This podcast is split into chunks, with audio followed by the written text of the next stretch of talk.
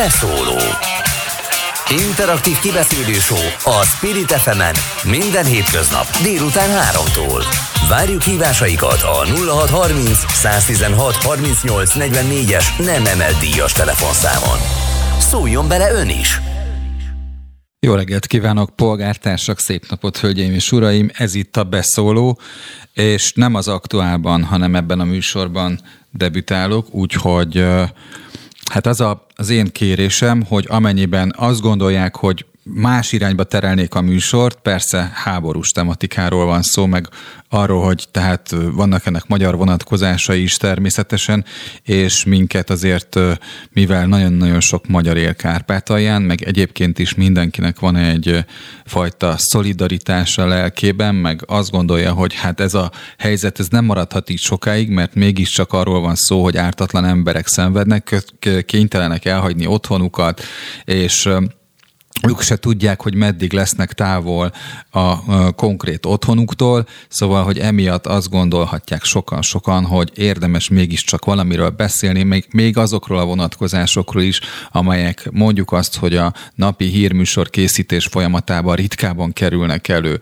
Hát ilyenek például a háború nemzetközi jogi vonatkozásai, vagy hát mondjuk azok a, a, azok a támadások, amelyeket nem is a fizikai térben, hanem mondjuk a kibertérben hajtanak végre a különböző felek, úgyhogy ezekről mindenképpen fogunk beszélni, arról is, hogy a menekültügyi rendszer Magyarországon hogy van felkészülve, illetve hát témánk lesz természetesen az, hogy a különböző hadszintereken hogy is áll a háború, hogy ítélik meg azok a tudósítók, akik ott helyben azért hát kockáztatják a létüket is, a fizikai létüket is, hogy önök megfelelő mennyiségű információhoz és megfelelő minőségű információhoz jussanak. Ez az utóbbi, ez persze természetesen egyáltalán nem mindegy, és akkor elmondom a műsor telefonszámait is, hát ha hozzá szeretnének szólni, hiszen azért a, hogy mondjam, a fórum nézők tudják, az ATV fórum nézői, hogy ez most itt a, egy rendkívüli kiadás a Spirit FM-en, a 92.9 FM-en, és hát nyilván lehetnek olyanok, akik azt gondolják, hogy mondandójuk van a témában, tehát a műsor elérhetősége 30-as, 0630 116 38 44, tehát 30-as 116 38 44-es, úgyhogy egyből kapcsolom is az első vendégünket, ő pedig Nagy Boldizsár nemzetközi jogász. Jó reggelt kívánok! Jó reggelt kívánok! Köszönöm szépen, hogy vállalta a beszélgetést. Tulajdonképpen tegnap részleteiben beszélgettem Szekeres Zsoltal, a Magyar Helsinki Bizottság főmunkatársával arról, hogy ez egy milyen érdekes helyzet, hogy február 24-én az addig eléggé szigorú és elzárkózó magyar menekültügyi rendszer vagy hatósági rezsim az megváltozott, oldódott, és minthogyha hát egy külön státuszt léptetett volna be, amely egyébként része volt a magyar menekültügyi szabályozásnak, ez pedig a menedékes státusz, ugye, amely arra szolgálhat, hogy hát nem igazán hatékonyan, de mégiscsak azok számára, akik semmilyen módon nem tudnak státusz szerezni, mégiscsak státusz szerezzenek. Hogy látja ezt a belépő menedékes rendszert, illetve hát mi a praktikus nehézsége ennek, ugye a munkavállalás, a szociális ellátás szempontjából? Hát én nagyon üdvösnek látom, hogy a kormány gyorsan határozott, mondjuk a helyzet is kívánta ezt. Ugye valóban a törvényben benne van a menedékes státusznak két formája. Az egyik az, amikor az Európai Unió tanácsa állapítja meg, hogy tömeges beáramlás van, és ezért nevez meg egy csoportot, akik menedékes státuszba kerülnek, és a másik az, amikor a magyar kormány teszi ezt.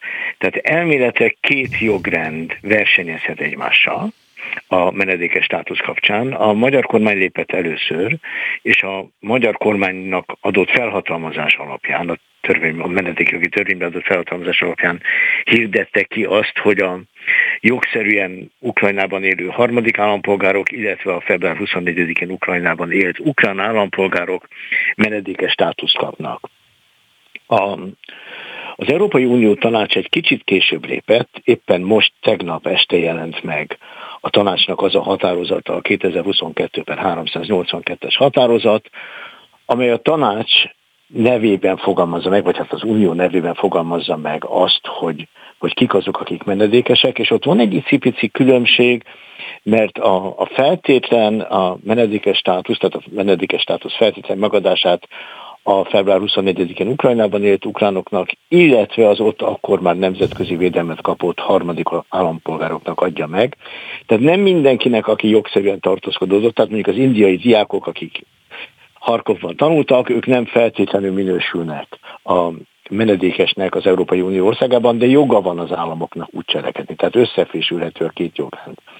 Ez végtelenül üdvös, és ugyanakkor nyilvánvalóan ellentmond annak, amit mind az Európai Unió, mind Magyarország tett korábban, például a szíriai kapcsán. A szíriai polgárháború sem, semmivel sem volt kevésbé borzalmas, mint az ukrán polgárháború, vagy ez az ukrán háború, tehát az oroszok által indított ukrán háború, vagy ukrajnai háború kellene mondanom akkor mind az Európai Unió, mind Magyarország elzárkózott attól, hogy az ugyanilyen helyzetben levő személyeket elismerje menedékesnek. Igen, ugye az volt a rezsim, és ezzel nyilván csak a beszélgetést viszem előre, hogy nem akarom félbeszakítani, ezt akarom mondani, hogy nem kell őket a szerbiai kerítéshez vinni, ugye, akik bejönnek a keleti Igen. határon, mint más papírok és jogcím nélkül az országba belépni szándékozókat, illetve hát folyamodhatnak az országos idegenrendészeti főhatóság központjában van, vagy a regionális kirendeltségeken, de már, és ez egy újdonság, a határon is, ugye menedékes igen, jogállásért, igen, igen, ugye? Igen, ez így van.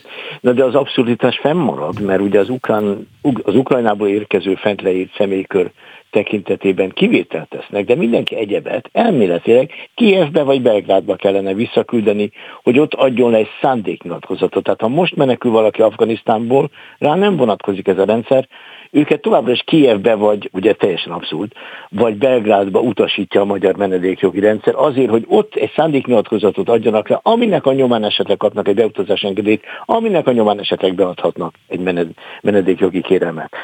Szóval a, ez egy nagyon szűkre szabott kivétel, nagyon fontos és nagyon hasznos kivétel. De a dolog álságos jelleg abban mutatkozik meg még, hogy a, mind a magyar törvény szerint, mind a, a, az Európai Unió vonatkozó irányelve szerint az állam feladata a menedékes alapvető ellátása, tehát szállásának, egészségügyi ellátásának, étkezésének biztosítása. Én most felmentem a beszélgetésre készülve az Országos Idegenrendészeti Főigazgatóság honlapjára, ahol megjelenik kicsit eldugva ugyan, de megjelenik egy tájékoztató, de ez a tájékoztató a szociális ellátások tekintetében teljes mértékben civil szervezetekre utal, azok közül sem mindegyikre, de mondjuk a Máltaira, vagy a Református Szeretetszolgálatra, vagy az Ökumenikus Szeretetszolgálatra igen. Ezek, akik a karitatív tanácsnak tagjai. Azt hiszem, talán annak több tagja van, most nem tudom pontosan ki. De ők tagok, azok? De, de ők mindenki. Ők biztos az. ahol. Igen, igen, igen. Na de a lényeg az, hogy az állam úgy csinál, mintha nem az ő feladata lenne a menedékesek ellátása. Na most ez alapvetően sérti a jogot. Ö, azt hadd kérdezzem meg, hogy ugye mit tudunk arról, hogy a menedékes mennyivel kap mást vagy többet, mint ami egyébként azoknak az ukránoknak jár, akik egyébként is tudnak dolgozni, mert ugye bejöhetnek már az új rezsim tekintetében a kormányrendeletnek köszönhetően, hogy aki ukrán állampolgár az itt vállalhat munkát, ugye? Anélkül, hogy bármilyen státuszkérelmet adna be egyrészt, másrészt pedig, hogy a magyar útlevel rendelkező magyar állampolgárok esetében ugye az az érdekes, hogy ők csak hajléktalan ellátást kaphatnak. Igen, az utóbbi az egyértelmű, azt a, a, a tájékoztató is megemlíti, hogy aki magyar állampolgár, az a magyar állampolgárokra vonatkozó szabályok szerint kaphat támogatást. Az több, mint szerény. Tehát nem veszik tudomásul azt, hogy az élethelyzete szerint ő mégiscsak egy Ukrajnából menekült ember. A, valószínűleg a karitatív szervezetek igen, de, de az állam ezt nem akarja tudomásul venni. Az első kérdésre nem tudok teljes precizitással válaszolni, mert azt nem néztem meg, hogy most hogy néz ki a munkavállalásra vonatkozó szabály. Amikor legutóbb néztem, akkor még úgy nézett ki, hogy bizonyos szakmákra volt ez igaz. Uh-huh. Hogy ott az ukránok feltétel nélkül, tehát előzetes munkapiaci, munkaerőpiaci vizsgálat nélkül vállalhattak munkát, de nem minden szakmára. Én most sem gondolom azt, hogy valaki beállhat orvosnak annélkül, hogy egy munkavállalás engedélyt kapna. Tehát mondjuk a diplomák egyenértékűségéről kell valakinek határoznia, azt el kell ismertetni. Én úgy gondolom, tehát nem hiszem, hogy hogy a, a speciális képzettséget igénylő munkahelyeken, a, Igen. a felsőfokú végzettséget igénylő munkahelyeken egy ukrán állampolgár külön engedély és, és Én nem azt állítottam, hogy nem kell engedélyeztetni, hanem azt mondom, hogy státuszengedélyt nem kell kérni, tehát ő nekik munkavállalási engedélyük van természetesen, amikor ugye elhelyezkednek. Csak azt akarom mondani, hogy aki ukrán állampolgárként jön ide, és mondjuk az a célja, hogy munkát vállaljon, nem a letelepedés igényével jön. Ugye ő neki kell engedélyt kérni a munkavállalásra, de nem, nem feltétlenül kell a háború miatt, mert időközben kitört a háború, ugye státuszengedélyért folyamodni, csak azért, hogy dolgozzon. Hát, itt a státuszengedély kifejezés körül vannak gondjaink. Tartózkodási engedély természetesen kell kérnie. Tehát neki az ő külföldi státusza amely mögött egy tartózkodás engedély van, az nem szűnik meg. Tehát neki munkavállalás és tartózkodás engedélyt kell kérnie, csak ezt egy eljárásban oldják meg. Uh-huh. Én így tudom. Uh, a, van egy 2017-es... az itt létét, érti? Bocsánat, Boldizsár, ön, ez az ön szakmája. 2017 óta az ukrán állampolgároknak az a lényege, hogy ugye nem kell, nem kell más, csak egy munkáltatói bejelentés ahhoz, hogy ők egy évig foglalkoztathatóak legyenek. Én így tudom. Azt értem, de Igen. én úgy tudom, hogy tartózkodás engedély kell nekik. Értem, ja értem. Érti? Uh-huh, uh-huh. Tehát a, a, a, és, és a másik, amit mondtam, az az, hogy, hogy ez a puszta bejelentés az én ismereteim szerint csak bizonyos a, talán a pénzügyminiszter által meghirdetett hiány szakmákban van, nem minden területen. Aha. Aha. Én úgy emlékszem, hogy ez, van egy felsorolás, hogy melyek azok a szakmák, ahol munkaerőhiány van, és ezért nem kell a magyar munkaerőpiacot vizsgálni, uh-huh. hogy van-e magyar vagy EU polgár. De nem néztem meg legutóbb, tehát lehet, hogy az a változott. 17-ben még biztos így volt. Uh-huh. Azt mondják azok, akik foglalkoznak a témával szakszerűen. Egyébként nagyon jó az a cikk, amelyet a szabadeurópa.hu oldalon Kerényi György újságíró írt. Kerényi Igen. Gyuri har- több mint 30 éve újságíró, mind a ketten ismeri. Igen, és tényleg nagyon jól összefoglalja azt, hogy a különböző, különböző csoportok, akik idejön jönnek, milyen címen tudnak és mit csinálni Magyarországon, és azt mondja ebben a cikkben, hogy a dolgozni akaró jobb, ha nem kér menedékjogot, így szabadon kereshet munkát, míg menedékesként hosszabb, merev munkaügyi eljárás várna rá, ha pedig ezt egyébként Tóth Juditra hivatkozva mondja, aki Szegeden tanít. Igen, igen. Uh, uh, igen. Ha pedig szeretne tovább utazni, szól a cikk, azt nem fogja gátolni a magyar hatóság, akár a határig is elviszi. Tehát vannak olyanok nyilván, és többen vannak talán, akik Ukrajnából jönnek át az országon, akik tovább szeretnének menni, akár Csehországba, akár nyugatra. Persze, hát ez, ez ugye, ez nekem régi vitám az uralkodó diskurzus tűzőkkel, hogy legyen-e joga egy menedékkérőnek, vagy itt egy potenciális menedékesnek megválasztania azt, hogy hová megy. Most gyakorlatilag úgy tűnik, hogy ezt nem nagyon akadályozzák az államok. A, Aha miközben az ideológia ugye végig azt mondta, hogy maradjanak a, a konfliktus közelében, illetve hogy ne vándoroljanak az Európai Unió államai között. Az én álláspontom sok szakemberével együtt pedig az, hogy, hogy az államoknak is, meg magának a menekülőnek is az a legjobb, ha oda mehet, ahová akar, mert ő biztos, hogy olyan helyre akar menni, ahol vagy családtagjai vannak, akiktől támogatást kap, uh-huh. és így az államnak nem kell támogatnia, vagy olyan helyre megy, ahol a nyelvet beszéli, ezért sokkal könnyebben tud munkát vállalni, vagy olyan helyre megy, ahol már élt és ismeri a viszonyokat, még akkor is, ha nem beszéli tökéletesen nyelvet. Tehát van egy szociális hálója, amely segíti őt visszailleszkedni. Senki nem akar menekült lenni, menedékes sem akar senki lenni, mindenki egy független ember akar lenni, tehát aki tud olyan státusz szerezni magának, ami nem bélyegzi meg, mint menekültet vagy menedékes, nem mondja azt, hogy te egy rászorult vagy, aki a mi kegyünkből él itt, hanem önálló munkavállalók, úgymond vendégmunkás, vagy egyszerűen csak külföldi, aki ott dolgozik, mindenki azt akarja választani. Tehát ha szabadon utazhatnak és mehetnek az általuk választott célországba, akkor nem, ott nem a segélyért mennek. Azért mennek, mert ott meg tudnak élni a saját erejükből, és a, a, a családi, vagy falubeli, vagy egyéb network támogatásával, mert volt évfolyamtársai mondjuk beveszik a bizniszbe, akik együtt tanult mondjuk Leidenben, akkor minek ott tartani Nyírbátorban, ha Leidenben három nap múlva tud munkát vállalni. Teljesen, ez teljesen észszerű, Igen. hogy hadd mehessenek, mert az mindenkinek jobb lesz. Kevesebb súrolódási pont, kevesebb feszültség és kisebb költség az államoknak és így a társadalmaknak. Előbb vannak adófizetővé, és itt tovább önállóvá. Mielőtt, mielőtt kicsit kérdeznék a háború indítás jogáról, meg a nemzetközi vonatkozásairól a bíróságok tekintetében, azelőtt hadd kérdezzem meg, hogy ugye itt számos jelzés érkezett, hogy, hogy ukrán nyelven egész egyszerűen nem lehet hozzáférni azokhoz az információkhoz, amelyek arra vonatkoznak, hogy akik átjönnek a határon, azok hova mehetnek, mit csinálhatnak, és a magyar hatóságok milyen típusú szolgáltatásokkal tudják őket segíteni. Igen. Na most Összehasonlítja ez a cikk, amiről már beszéltem a szabadeurópa.hu oldalon, hogy Szlovákiában viszont ugye ahova egyébként 38 ezer menekült érkezett, ugye hozzánk több mint 120 ezer, legalábbis a legfrissebb számok erről szólnak, hogy Szlovákia... Én még nagyobbakat tudok, igen. Igen, lehet, hogy már a legfrissebbek akkor több, igen. Többe, igen. többet mutatnak. Az van, hogy a, a, az illetékes minisztérium weboldalán részleteiben foglalkoznak azokkal az útmutatókkal, amelyek egyrészt segítik, hogy például a diákokat hogy tudják iskolába járatni a gyerekek, másrészt, hogy gyermekpszichológiai pszichológiailag hogy tudják segíteni ezeket a gyerekeket, igen, és igen. hogy az ukrán szülők részére is ukrán nyelvű tájékoztatók segítik azt, hogy hogy tudják legalábbis átvészelni amíg azt az időszakot, amíg a háború véget ér. Ön szerint miért van az, hogy ez teljes mértékben hát hogy mondjam, nem felkészületlenül ért, váratlanul ért a magyar hatóságot, hogy itt elő kéne állítani ukrán nyelvű tájékoztatókat. Na most az igazsághoz hozzátartozik, hogy az Országos Idegenrendészeti Főigazgatóság oldalán, ahogy mondottam, van egy nagyon rudim, nagyon darabos, kicsi ukrán tájékoztató. Tehát ez most már felelhető, de kicsi eldugva, információ dla Bizsencev Ukraini, ami a, megvan magyarul is, de ebből igazából semmilyen részlet nem derül ki, azon kívül, hogy hol vannak a gyűjtőpontok.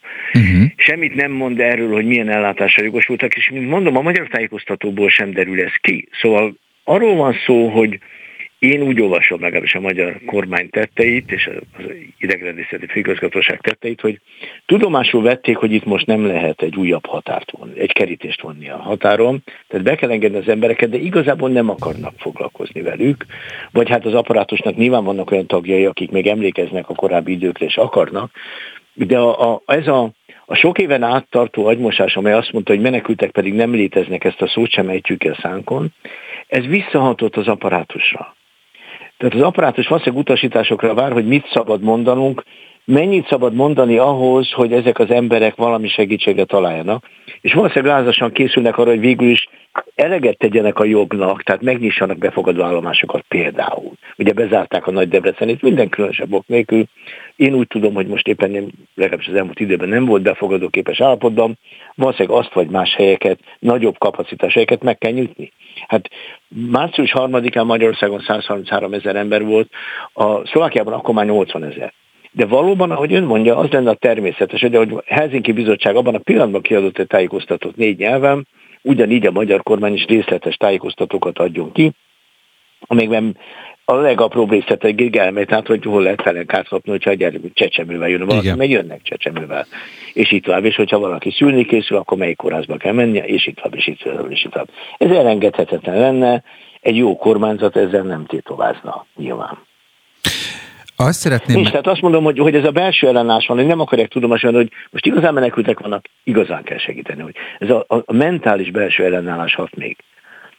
Azt, Szerintem meg fog oldódni. Azt szeretném megkérdezni így a beszélgetés utolsó két percében nagyjából, hogy ugye itt egy nemzetközi fegyveres konfliktus van, és a nemzetközi jog ez alapján bírálja el, hogy mit tehet a két tagállam, mit, mit tehet a két állam, bocsánat, amely ugye részes ennek a konfliktusnak, vagy egy harmadik is részese, ugye? És ezek a szabályok arra vonatkoznak, hogy, hogy a, a civil lakosságot lehetőleg kimélni kell, és védelembe részesít bizonyos tárgyakat, objektumokat, mint például a mentőautókat, stb., vagy olyan intézményeket, amelyek kifejezetten azért léteznek, hogy a sebesülteket ellássák. Mit lehet arról tudni, hogy, hogy ezek megsértése, mert ilyen hírek jönnek egyébként, Igen. hogy ezek megsértése milyen szankcióval jár majd? Hát a, az nagyon figyelmeztető, hogy a Nemzetközi Büntetőbíróság főügyésze a saját hatáskörében is vizsgálódni kezdett, majd nem sokkal később Magyarországot beleértve 39 állam kérte, hogy Ukrajnát vegyék föl azon helyzetek körébe, ahol, ahonnan adatokat gyűjtenek, azzal a szándékkal, hogy a leendő a nemzetközi bünteteket tudják azonosítani és a bűnöseket megbüntetni. Amiket ön felsorol, és ugye ezt rettegve látom én is, vagy hát elkeseredetten és dühötten látom, hogy, hogy Ukrajnában az orosz haderő a, a hadijog a háborúban mutatandó magatartásra vonatkozó jog számtalan szabályát megsérti. Tehát a civilek abszolút tabuk például. Tehát semmilyen körülmények között nem lehet civilt ölni. Az előfordulhat, hogy egy teljesen indokolt hadi cél megsemmisítése során van azzal együtt járó civil áldozat. És ezt az arányosság minden, minden egy esetben mélegelni. Ez egy lakóház soha nem lehet, vagy gyakorlatilag soha nem lehet hadi célpont, kivéve, hogyha onnan nagy erőkkel tüzelnek a támadókra akkor is fel kell szólítani a civil lakosságot, hogy távozzon el. Tehát én úgy látom, hogy vagy mit tudom, nukleáris erőmű támadása az, az abszolút tilos a, a, a, a hadijogban. Boldizsár, egy a... pillanatra hadd, kérde, hadd kérjek türelmet, mert hirtelen sikerült elérnünk Kievi tudósítóját az Indexnek. Jó, hogyha, hogyha gondolja, Sokkal akkor kiegészítjük ezt a beszélgetést Mondja. azokkal az információkkal. Tehát itt van velünk, Igen. itt van velünk kis Dániel az Index tudósítója Kievből. Úgy tud tudjuk, és hát a 24.hu tudósítóját Jászberényi Sándort ezért nem tudtuk elérni, mert azt mondta, hogy ők mozognak, mert megindult az orosz offenzíva Kiev ellen. Itt van Dániel? No. Halló? Itt vagyok, halló, Nagyszerű, halló. nagyszerű, Dániel. Köszönöm szépen, hogy bekapcsolódik a műsorba. Éppen azt a kérdést tettem föl, ezt biztos hallotta, hogy mi a helyzet, hiszen uh, Sándor is mondta, Jászberényi Sándor is mondta, hogy megindult az offenzíva. Hát igen, hát az offenzíva az már régóta megindult. Kiev ellen. Hát ez rendben van, csak 25 kilométeren belül vannak a csapatok, ami ezért egy minőségi különbség, ugye? Így van, hát ez már ugye nem is ma történt, tehát hogyha a, itt délnyugatra például a 20-30 kilométerre lévő Irpenyben zajlanak ö, harcok, hogy akkor a keletre, ö, tehát Kiev keleti részén lévő Borispil nemzetközi repülőtér, től egy kicsit a, a Brovária külterületek, tehát hogy igen, ezek az agglomerációs területeken már, már jelen vannak, és ott zajlanak a harcok folyamatosan. Kiev központi területei még érintetlenek, itt a légiriadó van óránként nagyjából, viszont teljesen kihalt a város, tehát egyfajta szellemvárossá vált már a az ukrán főváros. Tudja, inkább tegezlek, mert hogy ez egyszerűbb újságírók között így beszélgetni. Az a kérdés, hogy amikor arról beszélgettünk tudósítókkal, hogy most mit fognak csinálni, akkor mindig elmondták, hogyha, hogyha már ilyen nagyon közel vannak a csapatok, akkor állandó tűz alá kerül a város. Mennyire érzékeled ezt, hogy ez bekövetkezett? Hát én most nem most okosabbaktól, tehát hogy nemzetközi forrásokból én azt, azt a figyelmeztetést kaptam, hogy, hogy menjek innen el, mert két-három napon belül totális háború jöhet, tehát akkor tényleg eléri a, a város, tehát magát a, a központi részét Kievnek a, a háború. Nem tudjuk, hogy ez miben fog megnyilvánulni. Tehát ugye Kiev elestének egy, egy lélektani hatása lenne, a kérdés az, hogy ugye, hogy ezt a, miképpen akarják megtörni a, az ukránokat ebből a szempontból, tehát szét akarják -e lőni ezt a évszázados épületekkel rendelkező gyönyörű várost, vagy, vagy mindenképpen egyszerűen csak meg akarják tör, törni a, át akarnak törni a védővonalakon, és, és szárazföldi erőkkel akarnak bevonulni. Mindkettőnek lenne egy bizonyos lélektani hatása nem tudjuk, ugye azt, azt, azt mondják, hogy amikor egyszer csak nincs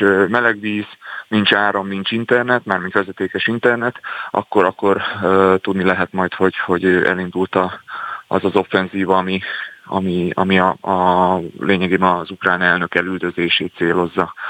Azt a, azt a törekvést, hogy folyamatos tűz alá vegyék a várost, ezt az éjszaka mennyire lehetett érezni, tehát hogy hallottál... Én átaludtam, én átaludtam, tehát hogy tényleg nem lehet érezni, viszont tényleg attól tartok, hogy, hogy ez a vihar előtti csend, Uh-huh. Tehát most már számtalan, ugye a nyugati hírszerzés is ezt, ezt mondja, az ENSZ-ben is erről beszélnek, hogy, hogy azért van ekkora csend, mert készülnek valamire, és hogy nem tudunk tájékozódni. Tehát az oroszok mondanak valamit, hogy ők hogyan állnak, az ukránok mondanak valamit, hogy ők hogyan állnak. Alapvetően ugye a törvény tiltja azt, hogy az ukrán csapat mozgásokról bármi is kiszivárogjon, hiszen az az ellenséget segíti. Tehát ugye bíz, bízni tudunk az egész az ellenállásban. Amikor bekapcsoltál a beszélgetésbe, éppen arról beszélgetünk Nagy Boldizsán nemzetközi jogásszal, hogy a civilek elleni támadása semmilyen magyarázat nincsen. Ugye ezt, ezt a nemzetközi jog szigorúan tiltja. Ugye, hogyha végis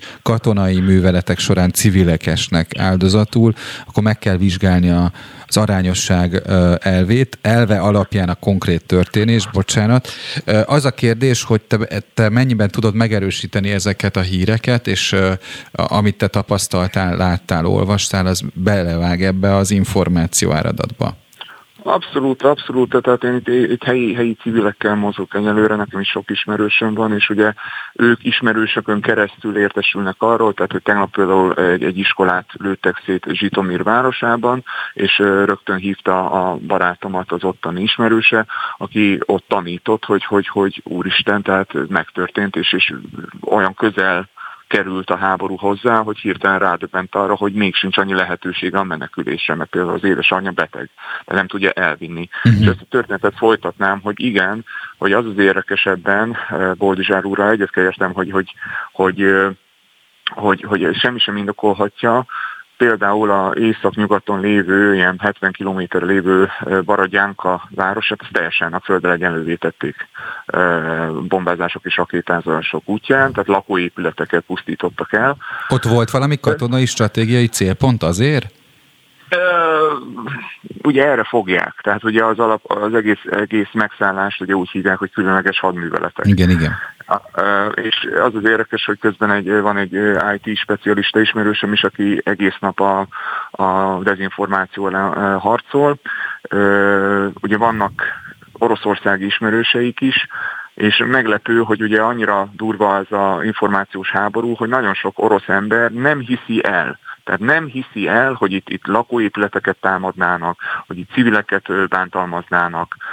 Nem, nem, mindenki meg van győződve arról, hogy ez egy szükséges hadművelet volt, és, és mindenki tartja magát, tehát az orosz hadsereg tartja magát a, a nemzetközi joghoz és az eljárásmódhoz, pedig számtalan bizonyíték van arra, hogy, hogy, hogy igen, tehát hogy, hogy, hogy nem feltétlenül véletlenül sikerült általálni egy lakóépületet. Dániel, nagyon hálásak vagyunk, hogy helyszíni tudósításban számoltál be mindenről, és hát azt kívánjuk, hogy nagyon vigyázz magadra, és hogyha új információkkal tudsz szolgálni, akkor megköszönjük, hogyha műsor folyamunkba bekapcsolódsz.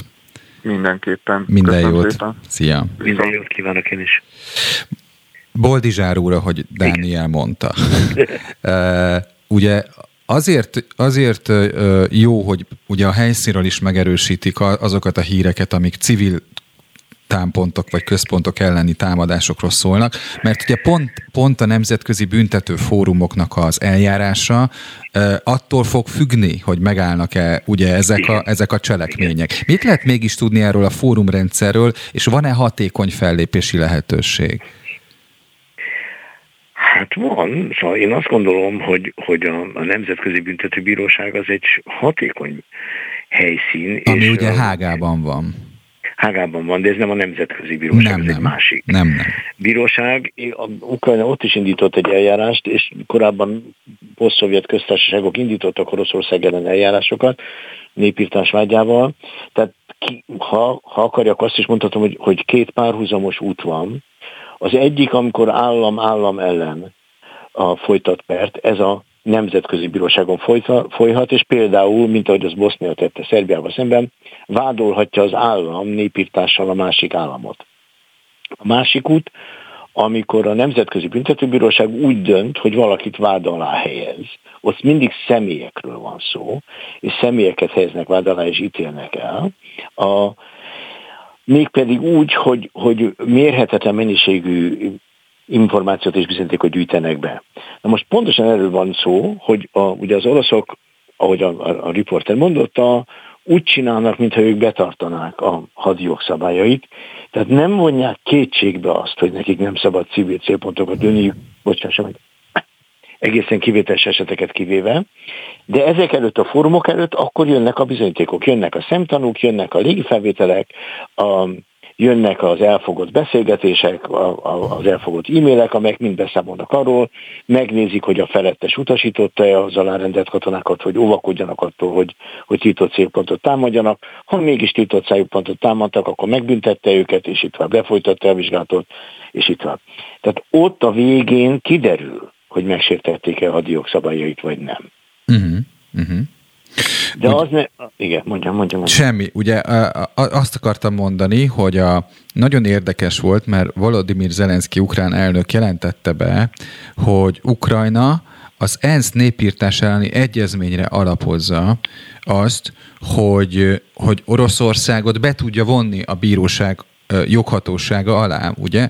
Igen. Tehát azt mondja, hogy ennek az egyezménynek mindkét mindkét állam részese, mert ugye a többi eljárás esetében kétséges, hogy a Nemzetközi Büntetőbíróság esetében például az a probléma, hogy, hogy nincsen, Ukrajna még csak-csak be, bevonható alá, mert kétszer is tett ilyen nyilatkozatot, hogy elismeri a joghatóságot, de Oroszország nem, biztosan nem tagja a statútumnak. Ja, az mindegy. Igen, az mindegy. Az Tehát, mindegy. Ha Ukrajna területén követel olyan bűncselekményeket, amely a statutumán tartozik, akkor azok a személyek, akik azt ott elkövették, azok ellen eljárás folytatható. Értem. A, ezt a biztonsági tanács tudhatná meghiúsítani. A biztonsági tanács követelhet, hogy egy évvel halasszák el az eljárást. De ott van orosz képviselő, ugye, a biztonsági tanácsban? Ott van orosz képviselő, de ugye az egy pozitív döntés kell, a, hogy elhalasszák.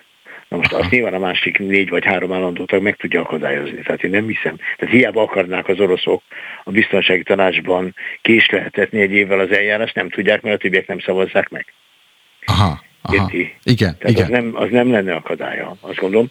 A másik, amit mond a népírtás egy, a, a elleni egyezmény alapján folyó eljárás, az a két állam közötti eljárás. Grúzia is indított ilyet Oroszországgal szemben dél kapcsán.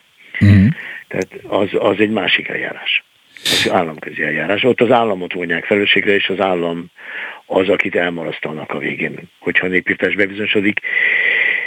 Ott, ott, most ebben talán nem menjünk be, mert az a, a hallgató el fogja veszteni a fonalat, hiszen a, a népírtás bizonyítása, tehát annak a szándéknak a bizonyítása, hogy egy egész népet akartak kiirtani, az nem könnyű, és ez ebben az esetben lesz, sem lesz igazán könnyű, vagy nem lenne igazán könnyű, hiszen a, az oroszok azért azt nem mondják, hogy az, az ukrán népet maga egészében akarják kívtani. Tehát ugye a népírtási egyezmény az tulajdonképpen a zsidók elleni fasiszta mentalitásra megy vissza, vagy tettekre megy vissza, hogy egy egész népet akartak eltüntetni. Uh-huh. Na most nyilván ennél enyhébb esetben is megállapítható, de kell az a szándék, hogy, hogy egy népet vagy annak egy jelentős csoportját önmagában azért, mert ahhoz a néphez tartozik kiírtsák és ezt nem biztos, hogy lehet bizonyítani. Világos. Akkor egyetlen gyors kérdés, és akkor gyors választ szeretnék kérni, hogy kiegészítő jelleggel a Strasburgi Emberi Jogi Bíróság előtt mennyiben érvényesíthetők azok az emberi jogi sértések, amelyek az egyezmény hatája alá tartoznak, mint védendő értékek, ugye az emberi jogokról van szó, kínzó emberten megalázó válásmód, tilama például, ugye? De hogy ez, ez, ez mennyiben... Hát az illethez való jog, igen, érti? Tehát igen, a, az igen. illet önkényes elvétel, amely minden ilyen a civilek ellen folyó támadás velejárója, rettenetes velejárója, az mind az élet elleni, a, az élethez való jog megsértése, és akkor aki azért felelős, és itt nyilván, hogyha az orosz állam orosz katonákat küld be, akkor az orosz állam lesz a felelős ezért, az megáll. De azok mindig egyéni panaszok. Világos. Mondjuk elméletileg államközi panaszt is lehet indítani, Strasbourg előtt is. Uh-huh. De alapvetően az egyéni panaszokra gondolunk. Nagy Boldizsárnak nagyon köszönöm, hogy egyrészt a menekültügyi szabályok rendszer, illetve a nemzetközi jogháborúra, vagy fegyveres, nemzetközi fegyveres konfliktusra vonatkozó szabályait és a bírói fórumrendszer érdekességeit sikerült elemeznünk. Köszönöm még egyszer. Én köszönöm az érdeklődését. Viszont hallásra. Beszóló. Interaktív kibeszélő a Spirit fm minden hétköznap délután 3-tól. Várjuk hívásaikat a 0630 116 38 44-es nem emelt díjas telefonszámon. Szóljon bele ön is! És közben velünk van már Kosztúr András, a 21. századi intézet vezető elemzője. Jó napot kívánok!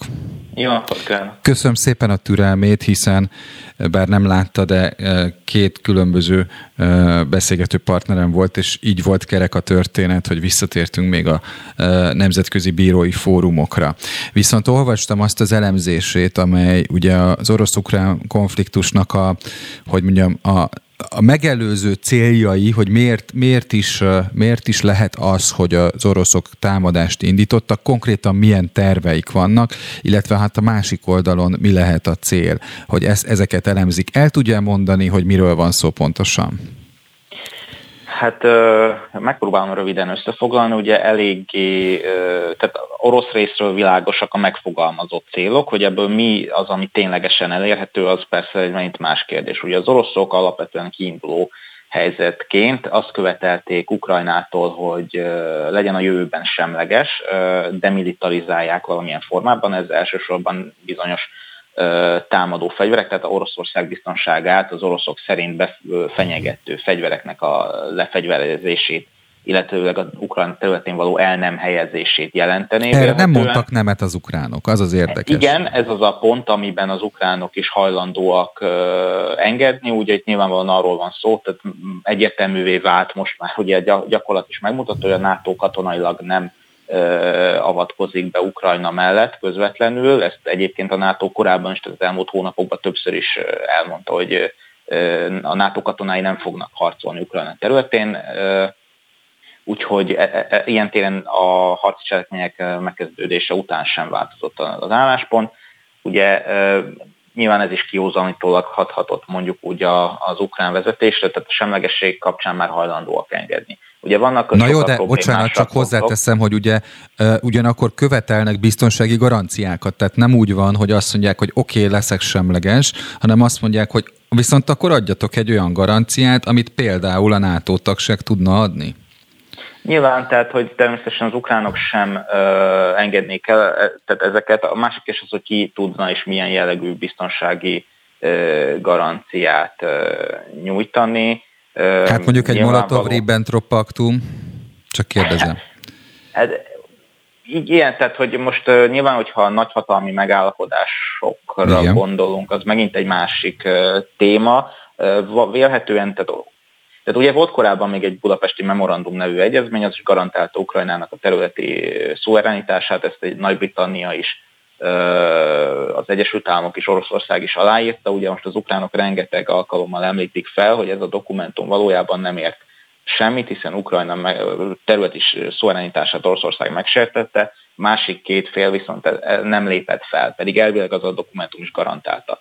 Ez az egyik, tehát egy ilyen közös megállapodás nem biztos, hogy sokkal többet érne a jövőben. Másik kérdés az, hogy nyilvánvalóan Oroszország azt nem engedné, hogy a NATO garantálja Ukrajna biztonságát, tehát hogy ki tudna ilyen biztonsági garanciát adni, ugye a abszolút helyzet akkor állna elő, hogyha ezt a garanciaadást Oroszország vállalná. Most az a kérdés, hogy ez az ukránok számára mennyire lenne elfogadható. Szóval tehát ennek a kérdésnek is van azért problémás pontja, az mindenféleképpen biztató, hogy ebben a, ezen a ponton a legközelebbi Kijev és Moszkva álláspontja, tehát alapvetően Kiev úgy tűnik, hogy lemond, hajlandó lemondani adott esetben a NATO tagsági céljairól. Nyilván más kérdés, hogy persze a részletek kidolgozása az még így is egy nagyon elhúzódó folyamat lehet. Nyilván Ukrajnának szüksége van valamiféle biztonsági garanciákra, és jelenleg nem világos, hogy ezt ki tudná megadni. Esetleg az ENSZ égisze alatt tudnám valamiféleképpen mhm. elképzelni. Más kérdés, hogy az a gyakorlatban mennyire, tehát hogy nemzetközi jogilag az nyilván az érné valószínűleg a legtöbbet, hogy a gyakorlatban viszont mennyit érne, az, az egy megint más kérdés. Nyilvánvalóan itt tényleges megoldást Ukrajna biztonsága szempontjából azt tudna csak okozni, hogy ha, ha, ha megszűnne ez a geopolitikai szembenállás a feje fölött az Egyesült Államok és Oroszország között, ugye erre viszont valójában nagyon kevés az esély, ugye a két országnak a nagyhatalmi státusza is és a, a földrajzi elhelyezkedése is valószínűleg nem nagyon fog változni a közeljövőben. Úgyhogy nyilván ez is egy problémás kérdés, viszont itt, itt, itt azért van egy hajlandóság a, a felekben a megegyezésre. Tehát ez, ez, ez mindenféleképpen jó. Tehát én alapvetően azt gondolom, hogy bizonyos támadó fegyverekről, és tehát alapvetően ez a NATO tagságról való lemondás, a NATO katonai NATO való katonai együttműködés feladásáról gondolom hajlandóak tárgyalni. Ez mennyiben, ez mennyi, ezt mennyiben segítette az a tény, hogy azt hiszem, hogy az invázió második vagy harmadik napján a Kreml elismerte, hogy Zelenszky legitim vezetője Ukrajnának? Nyilvánvalóan ez azért segíti a tárgyalási pozíciót, tehát ott ugye egy-két nap után még Vladimir Putyin is azt mondta, hogy idézem náci és drogos banda így van. uralja Ukrajnát, és hogy ezt a katonáknak meg kellene döntenie. Nyilvánvalóan ez nem túl biztató tárgyalási kiindulási pont, tehát értem szerint felvetette azt a kérdést is, hogy mennyire ismerik el egyáltalán legitim és tárgyalóképes vezetőnek Zelenszkit. Azóta ez tisztázódott, elismerik, készek vele, pontosabban az ő által küldött delegációval tárgyalni, tehát ez, ez is mindenféleképpen egy, egy előny, tehát azért láthatunk elmozdulást a felé, hogy, hogy hajlandóak tárgyalni a felek. Nyilvánvalóan mindkét fél látja a saját veszteségeit, és látja, hogy milyen következményekkel járhat ez a harc, tehát ez, ez ilyen szempontból mondjuk úgy, hogy idézőjelben puhítja az álláspontokat a háttérben, miközben az előtérben természetesen továbbra is a karcsörtetés az, ami, ami mindkét oldalról elsődleges maradt. Most ugye a többi pont viszont még ennél a semlegesség kérdésén is problémásabb, hiszen itt ugye alapvetően a semlegességet valamilyen, még ha gyakorlatban nem is tudják a biztonságát Ukrajnának az eddigieknél jobban garantálni, de azért ez dokumentálisan, tehát jogilag formába önthető. A problémát inkább az jelenti, hogy Ukrajna számára vörös vonal az, hogy nem mondhat le a saját területeiről, tehát az ukrán társadalom, főleg most a háború után nem biztos, hogy képes lenne elfogadni. Tehát, hogyha egy elnök elismerné például a Krím Oroszországhoz tartozását, vagy a Donetsk és Luhanszki megyéknek a függetlenségét, abban az esetben nyilvánvalóan szembe kéne néznie a belpolitikai problémákkal. Nem biztos, hogy ezt az ukrán társadalom, és főleg annak a radikálisabb nacionalista része, ami az eléggé hangadó lett az elmúlt években, az képes lenne ezt elfogadni, még akkor is, hogyha ennek az ár, tehát hogy a túloldalon a, a, a katonai vereségnek és a további pusztulásnak az árnya vetül az országra, tehát hogy nem biztos, hogy ezt képesek adott esetben akár józanul értékelni, hogyha persze a front helyzet úgy alakul. Egyenlőre az ukrán csapatok kitartanak, hogy ez meddig marad így, az e, nagy kérdés. Ugye sokan mondják azt, hogy az orosz haditervek kudarcot vallottak, elszámították magukat az oroszok. Én úgy gondolom, hogy ebben nem lehetünk teljesen biztosak. Az Oroszországnak a lehetőségei jól meghaladják Ukrajnáét. Más kérdés, hogy ezek a szankciók könnyen lehet, hogy súlyosabbak voltak, mint amire eredetileg Moszkvában számítottak. Tehát nagyon sok változó tényező van ebben a kérdésben, úgyhogy biztos kijelentéseket tenni még nagyon korai lenne. És ugye hát van még egy problémás kérdés az ukrán-orosz tárgyalások kapcsán, ez az úgynevezett nácitlanítás, vagy denácifikáció. Uh-huh. Uh-huh. Hát ö, ugye ez ö, ennek a, az a problémás pontja, hogy nem, nem teljesen világos. Nyilvánvalóan elsősorban két, két pontosabban három kérdéskörre terjedhet ez ki. Ugye az egyik az nyilvánvalóan a felfegyverzett nacionalista osztagok, hadosztályoknak a lefegyverzése, és adott esetben azoknak a valamiféle felelősségre vonása, akiket az orosz fél mondjuk úgy, hogy háborús bűnösnek, vagy valami hasonlónak tart. Tehát nyilvánvalóan ezeket a, ez, ez, ezek, ez egy problémás kérdés, tehát ezek a csapatok, tehát alapvetően tehát sok szempontból hősként voltak tisztelve az elmúlt években, nyilvánvalóan ebben egy ekkora fordulatot hirtelen végrehajtani, megint csak anélkül, hogy ez jelentős társadalmi ellenállásba ütközne, nem nagyon lehet.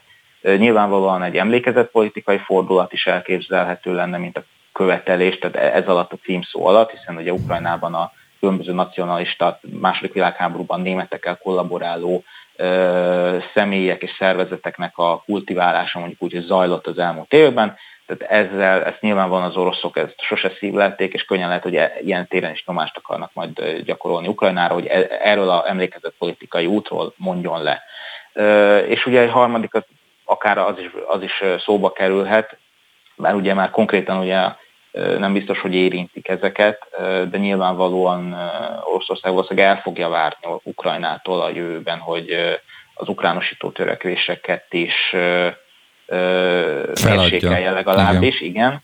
Tehát uh, nyilván ez is szóba kerülhet majd, de egyenlőre ez a náci tanítás nyilvánvalóan a fegyveres uh, nacionalista osztagoknak a, a semleg, valamilyen formájú semlegesítését jelentheti. Ugye látszik is, tehát az orosz retorika is ilyen kettős, tehát ugye alapvetően az ukrán hadsereget nem támadják retorikailag, tehát attól természetesen a harcok zajlanak köztük, de, de a propaganda nem, nem az ukrán hadsereg ellen irányul, hanem a nacionalisták ellen. Általában, hogyha arról van szó, hogy az ukránok az oroszok ellen úgymond csináltak valamit, akkor azt mindig az, a nacionalistákra fogják, tehát hogy ilyen szempontból próbálnak különbséget tenni. Ugye nekik nagyon fontos az oroszoknak, hogy, hogy valamiféle lojalitást alakítsanak ki az ukránokban, nyilván van egy háború kellős közepén, azért eléggé nehéz feladat, és nem is igazán sikerült eddig, tehát a megszállt területeken vannak tüntetések Ukrajna mellett, nyilván de sokan vannak, akik nem fogadják el az orosz humanitárius segélyeket sem, tehát hogy azért ez egy nagyon problémás dolog, ugye, de, de az oroszok számára ugye főleg az a nehézkes, hogy a katonai célok mellett a politikai céljaikat is figyelembe kell venni, és a kettő az nem mindig összeegyeztethető túl könnyen. Úgyhogy ez az ukrán megszállt területeken is problémákat okozhat, amellett, hogy Oroszországon belül is jelentős gondokat okozhatnak a, a szankciók.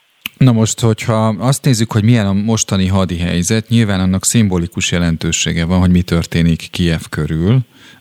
Ugyanakkor hát ez felveti annak a kérdését is, hogy mondjuk a végső célja Oroszországnak ön szerint az-e, hogy mondjuk a függetlennek elismert, általa függetlennek elismert népköz, úgynevezett népköztársaságok és a krím elcsatolása megvalósuljék, és, és ezen túlmenjene a területi foglalásokban, vagy, vagy ott, ott meg fog állni?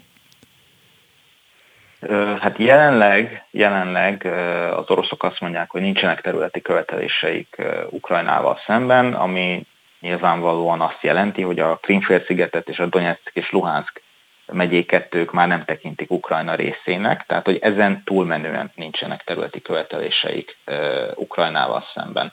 Más kérdés, hogyha elhúzódnak a harcok. Akkor nem is kéne Kijevet bevenniük? Nem? Hát viszont, hát igen, csak ugye itt arról van szó, hogy nyilvánvalóan ezeken túl ugye vannak katonai célok is, tehát nem biztos, hogy Kijev bevétele a cél, tehát ugye tehát az a baj, hogy tényleg csak találgatni tudunk, hogy az oroszoknak mi a haditerve.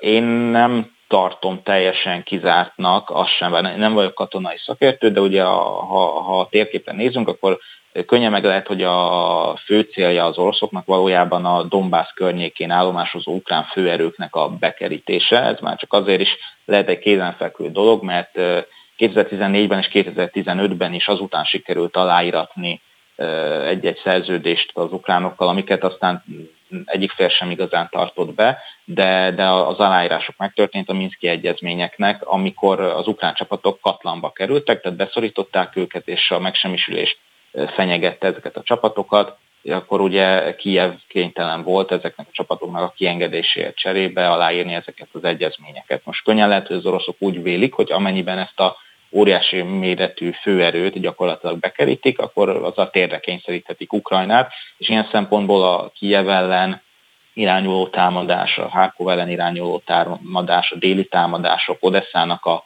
fenyegetése anélkül megostromolnák a várost, valójában csak azért szükséges, hogy a figyelmet eltereljék, és lehetetlenné tegyék azt, hogy, hogy ezeknek a csapatoknak a felmentésére igyekezzenek az oroszok. Mondom, ez persze ez is csak találgatás. Könnyen meg lehet, hogy tényleg Kiev elfoglalása a cél, hiszen az, azért az demoralizáló hatású lenne Ukrajnára nézve, tehát akár, tehát akár elfogják az ukrán vezetést, akár az menekülni kényszerült, tehát mind a két eset ugye azért eléggé súlyos csapás lenne. Most ugye elég jó, mondhatjuk, morális állapotban Ukrajna, elég komoly egység alakult ki, tehát alapvetően támogatják az elnököt és a döntéseit. Láthatjuk, mondom, tehát még a megszállt területeken is kimennek az ukrán párti tüntetők, szóval ezen az állapoton ronthatnak Kievnek az eleste, de ugye ami valójában demoralizáló hatású lehetne az az, hogyha a megszállt területeken széleskörű együttműködés alakulna ki a lakosság és az oroszok között. Erre még nem került sor. Nyilván hosszabb távon viszont akár a helyi lakosság erre rákényszerülhet, Tehát Ukrajnának sem lehet érdeke, nagyon sok szempontból nem lehet érdeke, hogy túl sokáig húzódjanak a harcok, és tehát, hogyha nem tudnak katonai ellentámadást indítani, amivel vissza tudják szorítani az oroszokat, akkor, akkor nyilvánvalóan előbb-utóbb kénytelenek lesznek valamilyen szinten hajlékonyabbá válni a tárgyalási pozíciójukat illetően. Más kérdés, hogy míg a katonai helyzet az talán, talán-talán az oroszoknak kedvez, de mondom, tehát igazából találgatni tudunk, mert nem tudjuk, a, nem ismerjük a pontos orosz lehetőségeket és célokat katonailag. Másrésztről viszont ugye a szankcióknak a gazdaság és politikai hatása az viszont Oroszországon üthet, tehát, tehát, ez, egy, tehát ez egy meglehetősen nehéz kérdés hogy tulajdonképpen ki, ki az, aki hamarabb lesz kénytelen engedni a pozíciójából. Ugye a legrosszabb eset az, hogyha senki nem enged egy kicsit, se a legjobb az lenne, mind a két fél tudna hát ezt fogjuk, Igen, ezt fogjuk meglátni, mert ugye állítólag hétvégén folytatódnak a tárgyalások. Kosztúr Andrásnak, a 21. század intézet vezetőelemzőjének köszönöm szépen a, a helyzetelemzést, és számítunk a jövőben is a hozzászólásaira. Én köszönöm. Viszont hallásra. Itt Viszont van itt van velünk egyébként Varga Krisztián, aki az ATV híradót is tudósítja a keleti határól. Tiszabecsen vagy, ugye ezt az információt kaptam, de tegnap Beregsurányon tájékozottál a helyzetről. Mik a legfrissebbek, Krisztián? Szerbusz András, köszöntöm Szia. a hallgatókat. Most már nagyjából kettő-három napja talán azt lehet elmondani, vagy mi azt érzékeljük, és mi hozzánk az jut vissza, és mi azt látjuk, hogy kicsit kevesebben jönnek át a határa, mint mondjuk ugye a hét első felében, vagy a múlt hét, vagy a múlt hét végén. Az, hogy ennek pontosan mi az oka, hallatunk több minden, de ezt most ezek még nincsenek semennyire sem megerősítve, ezért nem szeretnék semmit mondani, vagy hogy egyáltalán van-e oka, hogy mondjuk nem tudom, kevesebb vonat jár, vagy nem járnak a vonatok, ezt pontosan nem tudjuk, az biztos, hogy egy picit kevesebben jönnek át. Hát vagy az, hogy, hát vagy az, hogy az egy hét az elég volt ahhoz, hogy azok, akik el akartak menekülni Magyarország felé, azok eljöjjenek. Akár ez is lehet egy megoldás. Most nem tudom, a legutóbbi számok talán ilyen 1,2 millió emberről szólnak, vagy picit többről, uh-huh. akik eddig hagyták az országot. És most megint nem akarok butaságot mondani, talán 44-45 milliós országról van szó. Szóval itt még elképzelhető, hogy még lesz egy tömeg, aki el akarja hagyni az országot, mert ez az 1,2 millió ember, ez nekem, most egy háborús helyzetről beszélünk, ez kevésnek tűnik, aki el akarta hagyni, de ezt majd meglátjuk, a következő napok fognak erre választ adni, hogy pontosan mi a helyzet. A menekült szállókon ott minden rendben megy, minden gödülékenyen megy, ugye ami korábban még probléma volt, hogy nem volt annyira szervezett, az a napok alatt kialakult, mindenki tudja, hogy mi a dolga, regisztrációs pultok már külön fel vannak állítva, úgyhogy most már egyenesen oda mennek, akik ugye a határól, akiket a határól elvisznek ezekre a, a szállókra, és ott a különböző segélyszervezetek összekötik a, a menekülteket olyan sofőrrel, vagy, vagy olyan szállással, olyan sofőrrel, aki el tudja őket vinni máshová, amerre szeretnének menni, vagy ha szállás szükséges, akkor ott, ott abban is próbálnak nekik segíteni és egyébként minden másban is. Szóval ugye az ellátás az alapvetően adott, de az adott volt korábban is. Adományból elegendő van a legtöbb helyen, talán kisebb, talán kisebb falvak vannak, mint mondjuk Uszka, ez Tiszabestől mondjuk 10 kilométerre van, vagy Aranyosapáti, ahol kettő napja nyílt meg a menekültszálló, ahová még várnak a adományokat, vagy ahová úgymond közvetlenül is lehet küldeni hiszen mondjuk lehet, hogy oda annyira sok nem jut el, mert most... Világos. Krisztián, eh, híreket kell majd mondani, de hogyha ha nem bánod, akkor például eh, az ügyben visszahívnálak, hogy mennyiben sikerült ukra, ukrán nyelvű tájékoztatók nélkül eligazítani azokat, akik bejöttek, úgyhogy lehet, hogy még ezt folytatjuk, most minden esetre híreket mondunk, és akkor visszakapcsolunk esetleg hozzá, hogyha ez nem baj. Rendben. Köszönöm szépen. Köszönöm. Beszóló Interaktív kibeszélő a Spirit fm minden hétköznap délután 3-tól. Várjuk hívásaikat a 0630 116 38 44-es nem emelt díjas telefonszámon. Szóljon bele ön is! Igen, üdvözlöm a hallgatókat ismét.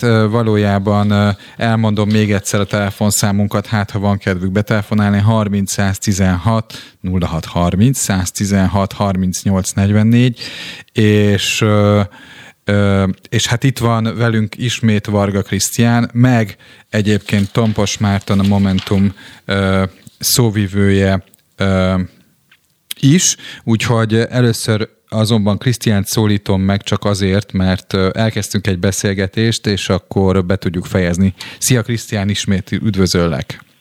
Szervusztok, köszöntöm a hallgatókat ismételten. Ugye arról kezdtem volna téged kérdezni, hogy beszéltem Nagy Boldizsárral, és a, azt hát érdekes volt, mert ugye azt mondta, hogy már a bevándorlási hivatal honlapján, a Bach honlapján van egy nagyon hevenyészet eldugott ukrán nyelvű tájékoztató. Ott helyben az, hogy anyanyelvet beszéle valaki, nyilván oroszul értenek azért az ukránok, hogy ez mennyiben okoz problémát, és mennyiben nem? Fú, alapvetően itt most nagyjából nem tudom, már itt vagyunk 6-7-8 napja, most nem tudom már számolni. Itt is volt egy, itt is volt egy evolúció, egy fejlődés. Ugye korábban ukránok kevesebben beszélnek, tehát hogyha mondjuk esetleg még német, angol tolmács kellett, az volt.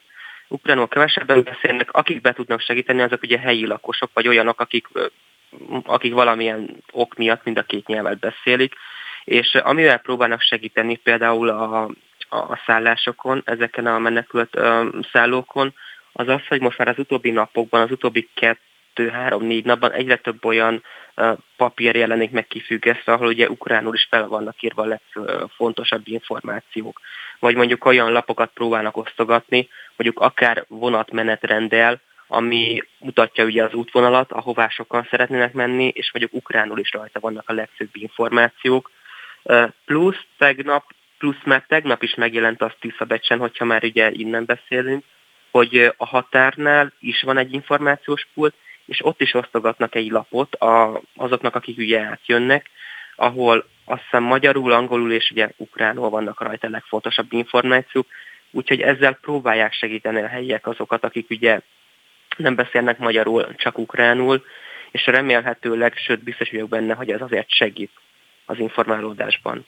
Azt lehetett hallani, hogy ugye a központok felé tovább irányítják a, azokat, akik beérkeznek az országba. Már azokat, akiknek egyébként ugye nincs ismerősük, mert nyilván azok hozzájuk mennek. Krisztián, te hogy tapasztalod, hogy e, ezen a e, téren van-e probléma fennakadás? Hát azt persze tudjuk, hogy a MÁV ingyenesen lehetővé teszi, hogy beutazzanak az ország belsejébe, de mik a tapasztalatok e, e téren? Mármint itt arra gondolsz, hogy hogyan érik el mondjuk a, a vasútállomásokat, vagy hogyan sikerül Így odáig eljutni? Így van. Aha.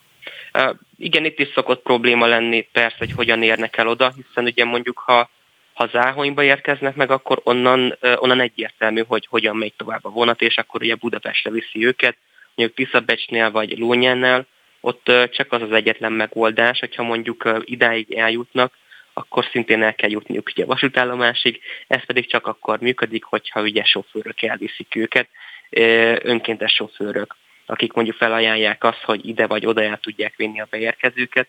Úgyhogy korábban ebből, tehát sok önkéntes sofőr van, de korábban volt abból is probléma, hogy mondjuk csak bizonyos útvonalakra útvonalak frekventáltak, és oda viszik őket, és ezért kérték azt, mondjuk akár a segélyszervezetek, hogy ne csak mondjuk Budapest legyen célpont, hanem mondjuk legyen Nyíregyháza vagy Debrecen, ami közelebbi ugye a határhoz, hiszen hogyha már oda eljutnak, akkor már ott is fel tudnak szállni a vonatra, vagy ami még közelebbi, az Fehérgyarmat, ez itt van Szabolcs megyében, nagyjából szerintem 20 30 kilométernyire a határtól, de nem akarok butaságot mondani, én szerintem 20-30 kilométernyire van.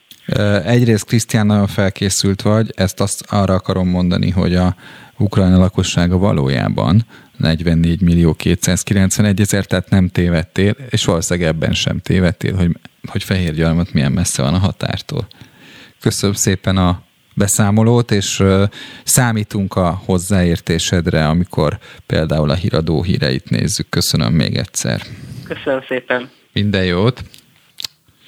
Itt van velünk Tompos Márton, a Momentum szóvivője. Jó napot kívánok! Jó napot kívánok, üdvözlöm a hallgatókat! Hát ugye a témánk az volna, hogy hogy lehet az álhírekkel szemben megfelelően hatékonyan védekezni, azt nehezen tudom kikerülni, és nyilván ezzel érdemes indítani, hogy egy felhívást tettek közzé, hogy vasárnap 17 órakor lesz egy tüntetés a közmédia Kunigunda útjai székházánál, ugye? Így van, igen.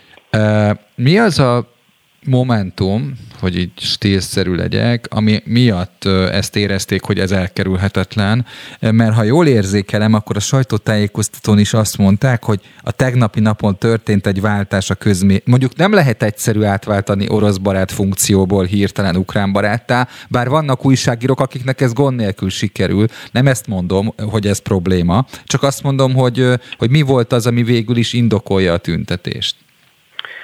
Hát igen, vannak ilyen újságírók, mondjuk nem biztos, hogy az újságíró a megfelelő szó az én emberek munkájára, inkább a propagandistát használnám, de ugye nem ez volt a kérdés.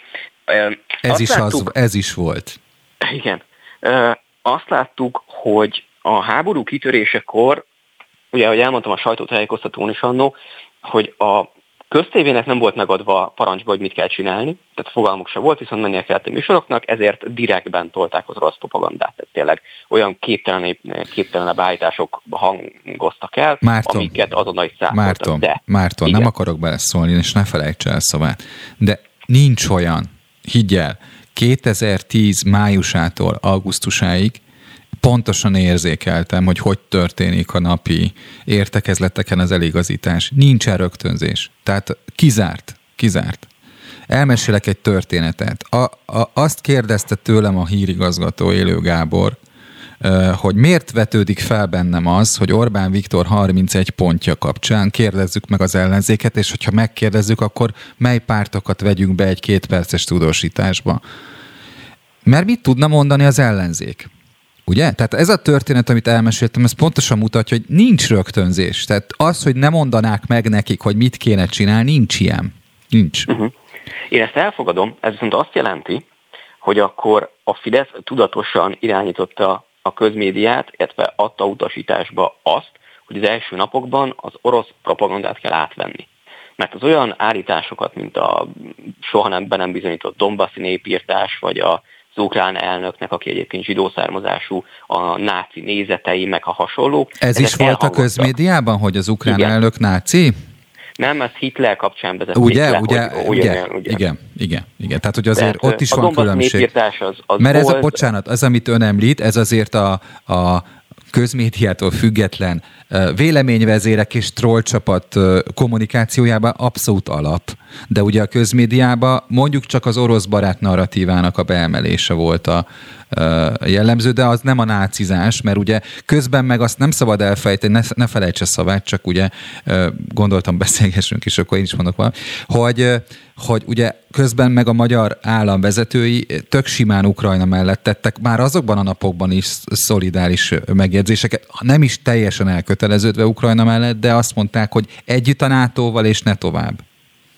Hát az első napokban én inkább azt láttam, hogy a magyar államvezetői eltűntek és vártak arra, hogy, hogy mi lesz a mérés és mit vár el a közvélemény. Tehát, hogy lehet, hogy voltak ilyen megjegyzések, de olyan határozott kiállás, mint hogy a miniszterelnök hogy elment a propaganda videókat forgatni a határa, olyanok nem voltak. Uh-huh. De amit, amit láttunk még ennek kapcsán az az, hogy hogy ha most, most a náci kérdést félretével tényleg voltak olyan klasszikus, az orosz dezinformáció és álhírgyárakból származó történeteknek az ismételgetése, mint a Dombaszi népírtás, ami, ami, ami nem történt meg, tehát ugye erre nincs bizonyíték egyáltalán. A kedvencem ebben a vonatkozásban Georg Spötle volt, aki kikelve magából értetlenkedett, hogy hogy, hogy, hogy adhatott, hogy adhatott Zelenszky fegyvereket az ukrán nép kezébe amikor már nyomultak be az orosz csapatok. Igen, ez egy visszatérő toposz a, a, a, a magyar Facebook bugyraiban, illetve a, a Facebookon belül a Fideszes hálózatban, hogy miért nem mond le Zelenszky, hiszen ha lemondana, akkor minden rendben lenne. De hát ez ugye abszolút nonsens. Tehát, hogyha jól lemond, akkor tehát hogyha ilyen zsarulásnak teszi ki valaki a, a, a szomszédos országot, azért az nem tárgyalási alap, tehát hogy az amerikai másrészt, filmekből tudjuk, hogy másrészt, a terroristákkal nem tárgyalunk. 1991-ben ismerte el Ukrajna függetlenségét Oroszország, ugye azt hiszem, hogy decemberben még ezt meg is erősítette egy egyezményben, hogy elismeri független államként. Másrészt meg ugye 2015-ben volt hivatalos választás is. Tehát ilyen szempontból az ukránok például eldönthetnék, hogy most melyik, melyik független tömbhöz, vagy melyik katonai tömbhöz akarnak tartozni elnézést.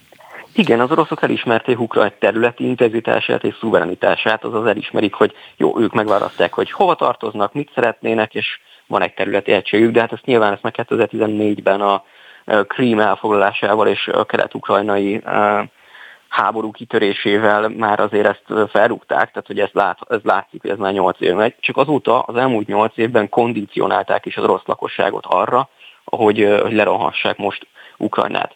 De visszatérve egyébként a fő témánkra, ami Igen. kifejezetten érdekes számunkra, és most ebbe a korrupcióvadász munkacsoportunkra eléggé belástuk magunkat, hogy a magyar Facebook bugyraiban azért főleg az olyan Fideszhez kötődő dühöngőkben, illetve az olyan ilyen álhír, illetve összeesküvés elméleteket terjesztő oldalakban, ahol az ilyen háttérhatalomról, Rothschildekről, mindenféle gyík emberekről, mikrocsipekről terjednek az információk, abban bőven megy még az rossz propaganda.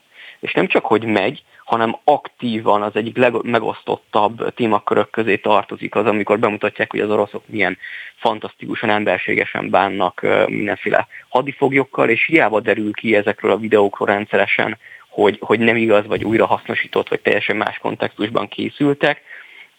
Ez, ez nem zavarott senkit. Tehát, hogy tegnap találtam például egy ilyet, ez több helyen terjedt, hogy volt egy fotó egy amerikai, állítólagos amerikai újságíróról, akit lelőttek Afganisztánban, és aztán, hogy, hogy nem, most Ukrajnában is az összeesküvés elmélet terjesztői szerint úgy állították be ezt a fickót, mint aki az első amerikai áldozat lenne Ukrajnában. Uh-huh. Csak hogy ez az ember, ez egy youtuber, ő minden mai napig él is virul, soha nem dolgozott egyetlen egy újságnak sem, de ez, ez a cáfolat, ezt ha bárki odaírná, teljesen lényegtelen lenne. Vagy nem foglalkozzanak vele, vagy ellen Mert ők már eleve elhiszik, hogy ez tényleg így mindenhol van. felbukkan ez a fickó, és az első áldozatként szerepel a propaganda szempontjából. Igen, és a legfontosabb itt az az orosz propagandának a, a jellege, majd igazából a propagandának a jellege, ami a 21. századi, hogy nem meggyőzni akar. Tehát nem azt akarjuk, akarja elérni, hogy valaki higgye el azt, hogy az oroszok normálisan, megfelelő céllal kezdeményezték ezt a műveletet, hanem az, hogy, hogy kavarja össze. Tehát hogy azok a vonalak, hogy ki a jó fiú és ki a rossz fiú, ki az áldozat és ki az agresszor, azok tűnjenek el. Tehát legyen zavar a fejekben. Ha ezt sikerül elérni, akkor az orosz propaganda meg a propaganda arabban már győzött, és az összes ilyen álhírnek ez a célja. Van egy nagyon jó írás, hogyan tudod saját magad kinyomozni, ha egy videó orosz propaganda oldalról származik, ez a címe. Ez uh-huh. a mhm. www.lakmus.hu-n olvasható egyébként. Igen. El tudja magyarázni, hogy hogy emelődik be a, az internetes kommunikációba az, hogy mi, Kreml, mi a Kreml álláspontja, és hogy válik egy Russia Today tudósítás, uh, hogy válik mondjuk magyar propaganda narratívává? Igen, ezek, ezek, ez egy hálózat. Tehát úgy képzeljük el, hogy van egy központi álláspont. Ugye nálunk ez a Rogánféle propaganda minisztériumból, Oroszországban, a Kremlből, vagy valamelyik pártnak a, a propagandaosztályáról elindult. Bocsát, azt állítja, hogy a magyar kormányon belül megoszlik Orbán Viktor, Szijjártó Péterféle hivatalos külügyi álláspont és, és Rogán Antal propaganda minisztériumának álláspontja?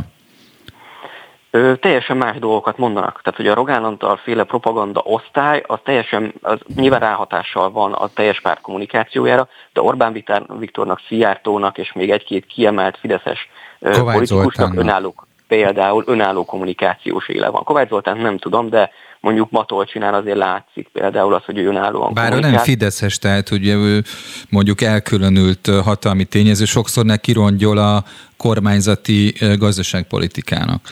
Igen, hát sokszor látjuk ezt. Igen. Mostanában az utóbbi időszakban, aztán az előző tíz évet azért a különböző nyilatkozatokból, meg az alapítványokból, persze, meg nekem persze, mindenki rakonom, tehát azért igen. igen. Tehát, hogy van egy központi narratíva, lehet ez videóval, fotóval megtámogatott hír, ez eljut bizonyos központokba, tehát hogy egy, egy Oroszországban ezt troll farmnak nevezik, ahol különböző osztályok foglalkoznak különböző platformoknak az elterjesztésével, itt vannak álprofilok, akik ezt a hírt, ezt kérdés és gondolkodás nélkül átosztják mindenhova, mert ez a dolguk. A hallgatók ember kedvér, az, az, ugye az az álprofil, amely tevékenységet nem végez a Facebookon, hanem kifejezetten az ilyen tartalmakra, amik politikailag exponáltak, ilyen tartalmakra ö, szakosodva, ugye ezeket tovább küldözgeti és szétosztja gyakorlatilag. Igen. Igen. Igen és általában nem is vesződnek azzal, hogy magyarázkodjanak, hogyha valaki bejelenti őket, vagy, vagy cáfolja őket, az mindegy, az nem számít. A lényeg az, hogy terjedjen ez, és hogyha valaki kíváncsi erre, akkor keressen egy, elég sok mindent lehet találni a lakmuszon keresztül, én is kiraktam, más oldalak is kiraktak álhíreket, és ott megnézzük, hogy kik osztották meg azokat a tartalmakat, videókat, fotókat, híreket, akkor látszik az, hogy ki az, aki mondjuk 50-60-70 különböző helyre szétosztotta ezeket, és általában ezek szoktak álprofilok lenni, nem minden esetben, de, de jelentős mértékben, akik csak na, az a feladatuk, hogy terjesszék ezt szanaszét. És utána itt jön be a szakirodalom által, bocsánat a kifejezésért tényleg így szokták hívni, hasznos idiótáknak nevezett ö, emberek, akik húsvér emberek, de ezt elhiszik, és ők meg tovább terjesztik még az ismerősi körbe a barátokhoz mindenfele. És a harmadik csoport azok a véleményvezérek, akiknek, hogy mondjam, hát mondjuk a holdudvarhoz tartozás és a politikai lojalitás a e, mozgatójuk, akik, akikre viszont sokan hallgatnak, ugye? Azok közül, akik fogyasztják a híreket. Igen, igen, igen, igen. Tehát például van egy, van egy ö, ilyen csoport, akkor azoknak az adminjai, tehát akik moderálják és, és szerkesztik ezeket a csoportokat, ők azért alapvetően véleményvezérek. Vannak ugye hivatásos véleményvezérek, mint a megafonban láthatjuk a, a Fideszes beszélő fejeket, akik ugyanazt mondják el a 50 különböző árnyalatban, ők is hasonló tevékenységet végeznek, csak mondjuk ők nem mindig az orosz propagandát, hanem a Fideszes propagandát tolják, csak is más, más-más aspektusból, más-más célközönségnek mondják el teljesen ugyanaz. Bár van egy olyan közös halmaz, amit például ugye az a neve, hogy számok, kötőjel a baloldali álhírek ellenszere, ez egy Facebook oldal, ugye? Igen. És hogy itt fonódik össze, azért említem, itt fonódik össze a Kreml ö, expozíciója, és Orbán Viktor di- dicsőítése. Tehát, hogy ez a kettő, ez sokszor kart kar, karba öltve jár. Pontosan, és ez az, ami az egyik kulcs pillanata ennek az információs háborúnak, hogy ha csak azt látnánk, hogy az első napokban a Fidesz által irányított kézi vezérelt közmédia tolta az orosz árhíreket, aztán irányváltás volt, és az Origó meg a közmédia is objektivitásról vagy ukrán barátságról tett volna tanúbizonságot, akkor azt mondanánk, hogy jó, hát az ennyi volt. Viszont pontosan az ilyen oldalakon, amik egyértelműen fideszes kötődésűek, akár nagyobb elérésűek, mint ez a számok, adatok, akár kisebbek, ott ugyanúgy még tovább az orosz propaganda, tehát a Fideszhez köthető ö, ilyen háttérország hálózatában az az orosz propaganda ugyanúgy jelen van, mint minden mai napig, és többek között ez az apropója annak a tüntetésnek, amit a beszélgetés elején is említettünk, tehát holnap 17 órától a Kuniunda utcában. Ugye azért nem akartam a gondolatmenetek közben előjönni azzal, amit én tapasztalok, mert, mert ez indokolta ez az előző téma, hogy ezt végigvigyük, ezt a láncolatot, mm. de hogyha, és ezt a hallgatók kedvéért mondom, én a, az ATV fórum kapcsán tulajdonképpen napi kapcsolatban vagyok olyan oldalakkal, ahol a fórumnak a tartalmára, témáira lehet, lehet reflektálni. És hasonló működést tapasztalok, de egy aspektusra szeretném felhívni a figyelmet, és nem tudom, hogy ezzel kapcsolatban mi az ön meglátása, ezért vetem fel önnek, hogy a, a, a, vannak olyan emberek, akik például, hogy ugye kiderült a Direkt 36 írásából, hogy, hogy a miniszterelnök közvetlen sajtómunkatársa, le, fogalmazhatnék úgy, hogy sajtófőnöke, nem csak azt mondja meg, hogy mi legyen a hírekben, hanem hogy mi legyen a címe, és hogy legyen felvezetve. Tehát szó szerint, ugye? Na most, hogyha ezt az ember a Direkt 36-ról, amely dokumentumokat hoz erre, hogy ez, ez így történik, megosztja a Facebook oldalon, az én saját oldalamon, tehát ez mondjuk a privát oldalam, akkor egyből jön két-három olyan ember, aki tudok név szerint, hogy mindig azt csinálja, és elkezdi ezeket a, ezeket a tartalmakat, amelyek, a, amelyek nem reflektálnak erre, hanem elkezdik mondani, hogy hogy működik a baloldali propaganda. És akkor mond, érvelek, hogy de mondjuk mondjuk annak kapcsán, hogy Márkizaj Péter a kampányban mit csinál, és milyen pénzből csinálja. És akkor elkezdek érvelni, hogy Hát ugye a közmédia 130 milliárdot költ mindenkinek a pénzéből. A közmédia ugye ö, azt csinálja, hogy a miniszterelnökség szerkeszti a híreket, és ő ad nekik címet. Márkizaj Péter az ellenzéknek a nem tudom ki-e, miniszterelnök jelöltje, bocsánat. Ugye mondjuk azt, hogy üzletemberektől, egyéni adományozóktól kap pénzt, és ezeket a magánpénzeket költi, de hát ezek az adományozók erre a célra adják. Ugye ez az alapvető. Na most erre jön, és ezért mesélem el, erre jön az, hogy maga is belekeveredett a baloldal hálójába, maga is nyomja ezt a propagandát. És az a baj, ugye ezért mesélem el, hogy, hogy ezek a típusú megosztások és emberek nem tűrik az érvelést. És az ember belefárad, és azt hogy nem tettem a trollokat tovább. Igen, ez a, az ilyen típusú szélmalom harc az iszonyatosan nehéz, és két, két dolgot mondanék ennek kapcsán. Az egyik az, hogy amikor olvasunk ilyen érveléseket, akkor fontos megnézni a szövegkörnyezetet. Tehát, hogy ha egyszerre megjelenik 10-20 ember, akik ugyanazt mondják el, csak mondjuk egy-két szót vagy egy-két kifejezést, mondatokat lecserélve, akkor az általában központi parancsra történik, tehát hogy oda vannak küldve, hogy ezt akkor honnan ezt tudjuk egyébként? Ezt honnan Erről tudjuk, volt hogy... rengeteg cikk, hogy a Magyarországon is ilyen trollfarmokat ö, üzemeltetnek, és ugyanígy működik, illetve volt olyan, aki el is mondta, hogy a Fidesznek van egy ilyen hálózata, ahol helyi koordinátorok, helyi aktivistákkal ö, terjesztik. Most, hogy ezt mondta, emlékszem Rényi Pál Dániel cikkére, amely teljesen tényszerűen láncolatban feltárta, hogy működik a trollfarm. Így van. Én nem emlékeztem rá, hogy ő írta, de igen, igen. most mondja, igen, igen, volt egy ilyen. A másik dolog pedig az, ami kicsit a tudományos része ennek, hogy ugye két dolgot szoktak megkülönböztetni, van a véleménybuborék, ami, amikor valaki csak azt hallja, amit ő akar mondani, és, és nem nagyon olvas mondjuk egy ellenzéki 888-at vagy origót, mert azt mondja, hogy hazudnak. És fordítva is, aki, aki nagyon fideszes, az nem megy el mondjuk a, nem hallgatja a Spirit fm vagy nem, hallgat, nem néz át. Ugye nem ellenzéki mondja, 888, hanem kormánypárti 888. Igen. Igen. De ez a véleménybuborék, ami általában kipukkad akkor, hogyha valakinek mutatnak cikkeket, híreket a másik oldalról. Igen.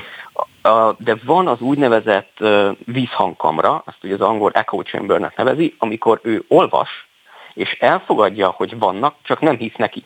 Tehát, hogy ő alapból úgy indul el, hogy olvasni kell, mert az az ellensége és tudni kell, de nem hiszem el azt, hogy, ami ott van, csak az, hogy tájékozódás szempontjából olvassák ezeket. Mm. És az ilyen típusú, ez általában már vallási szintű vagy vallásos mentalitást tükröző megközelítés. Ez olyan, ami általában egy nagyon régi berögződés, tehát valamilyen fiatalkori családi vagy egyéb tapasztalatból fakad, és ezt csak évek munkájával lehet leépíteni különböző, fú, hát egy nagyon erős technikákkal, tehát hogy ez, ez, ezzel nagyon nem érdemes vitatkozni. Tehát én úgy vagyok vele, hogyha valaki ennyire ismételgeti, akkor nem szabad ráhagyni, viszont vitatkozni azért érdemes, és ezzel zárnám ezt a gondolatot, mert nem ennek az embernek válaszolunk, hanem mindenki másnak, aki olvassa.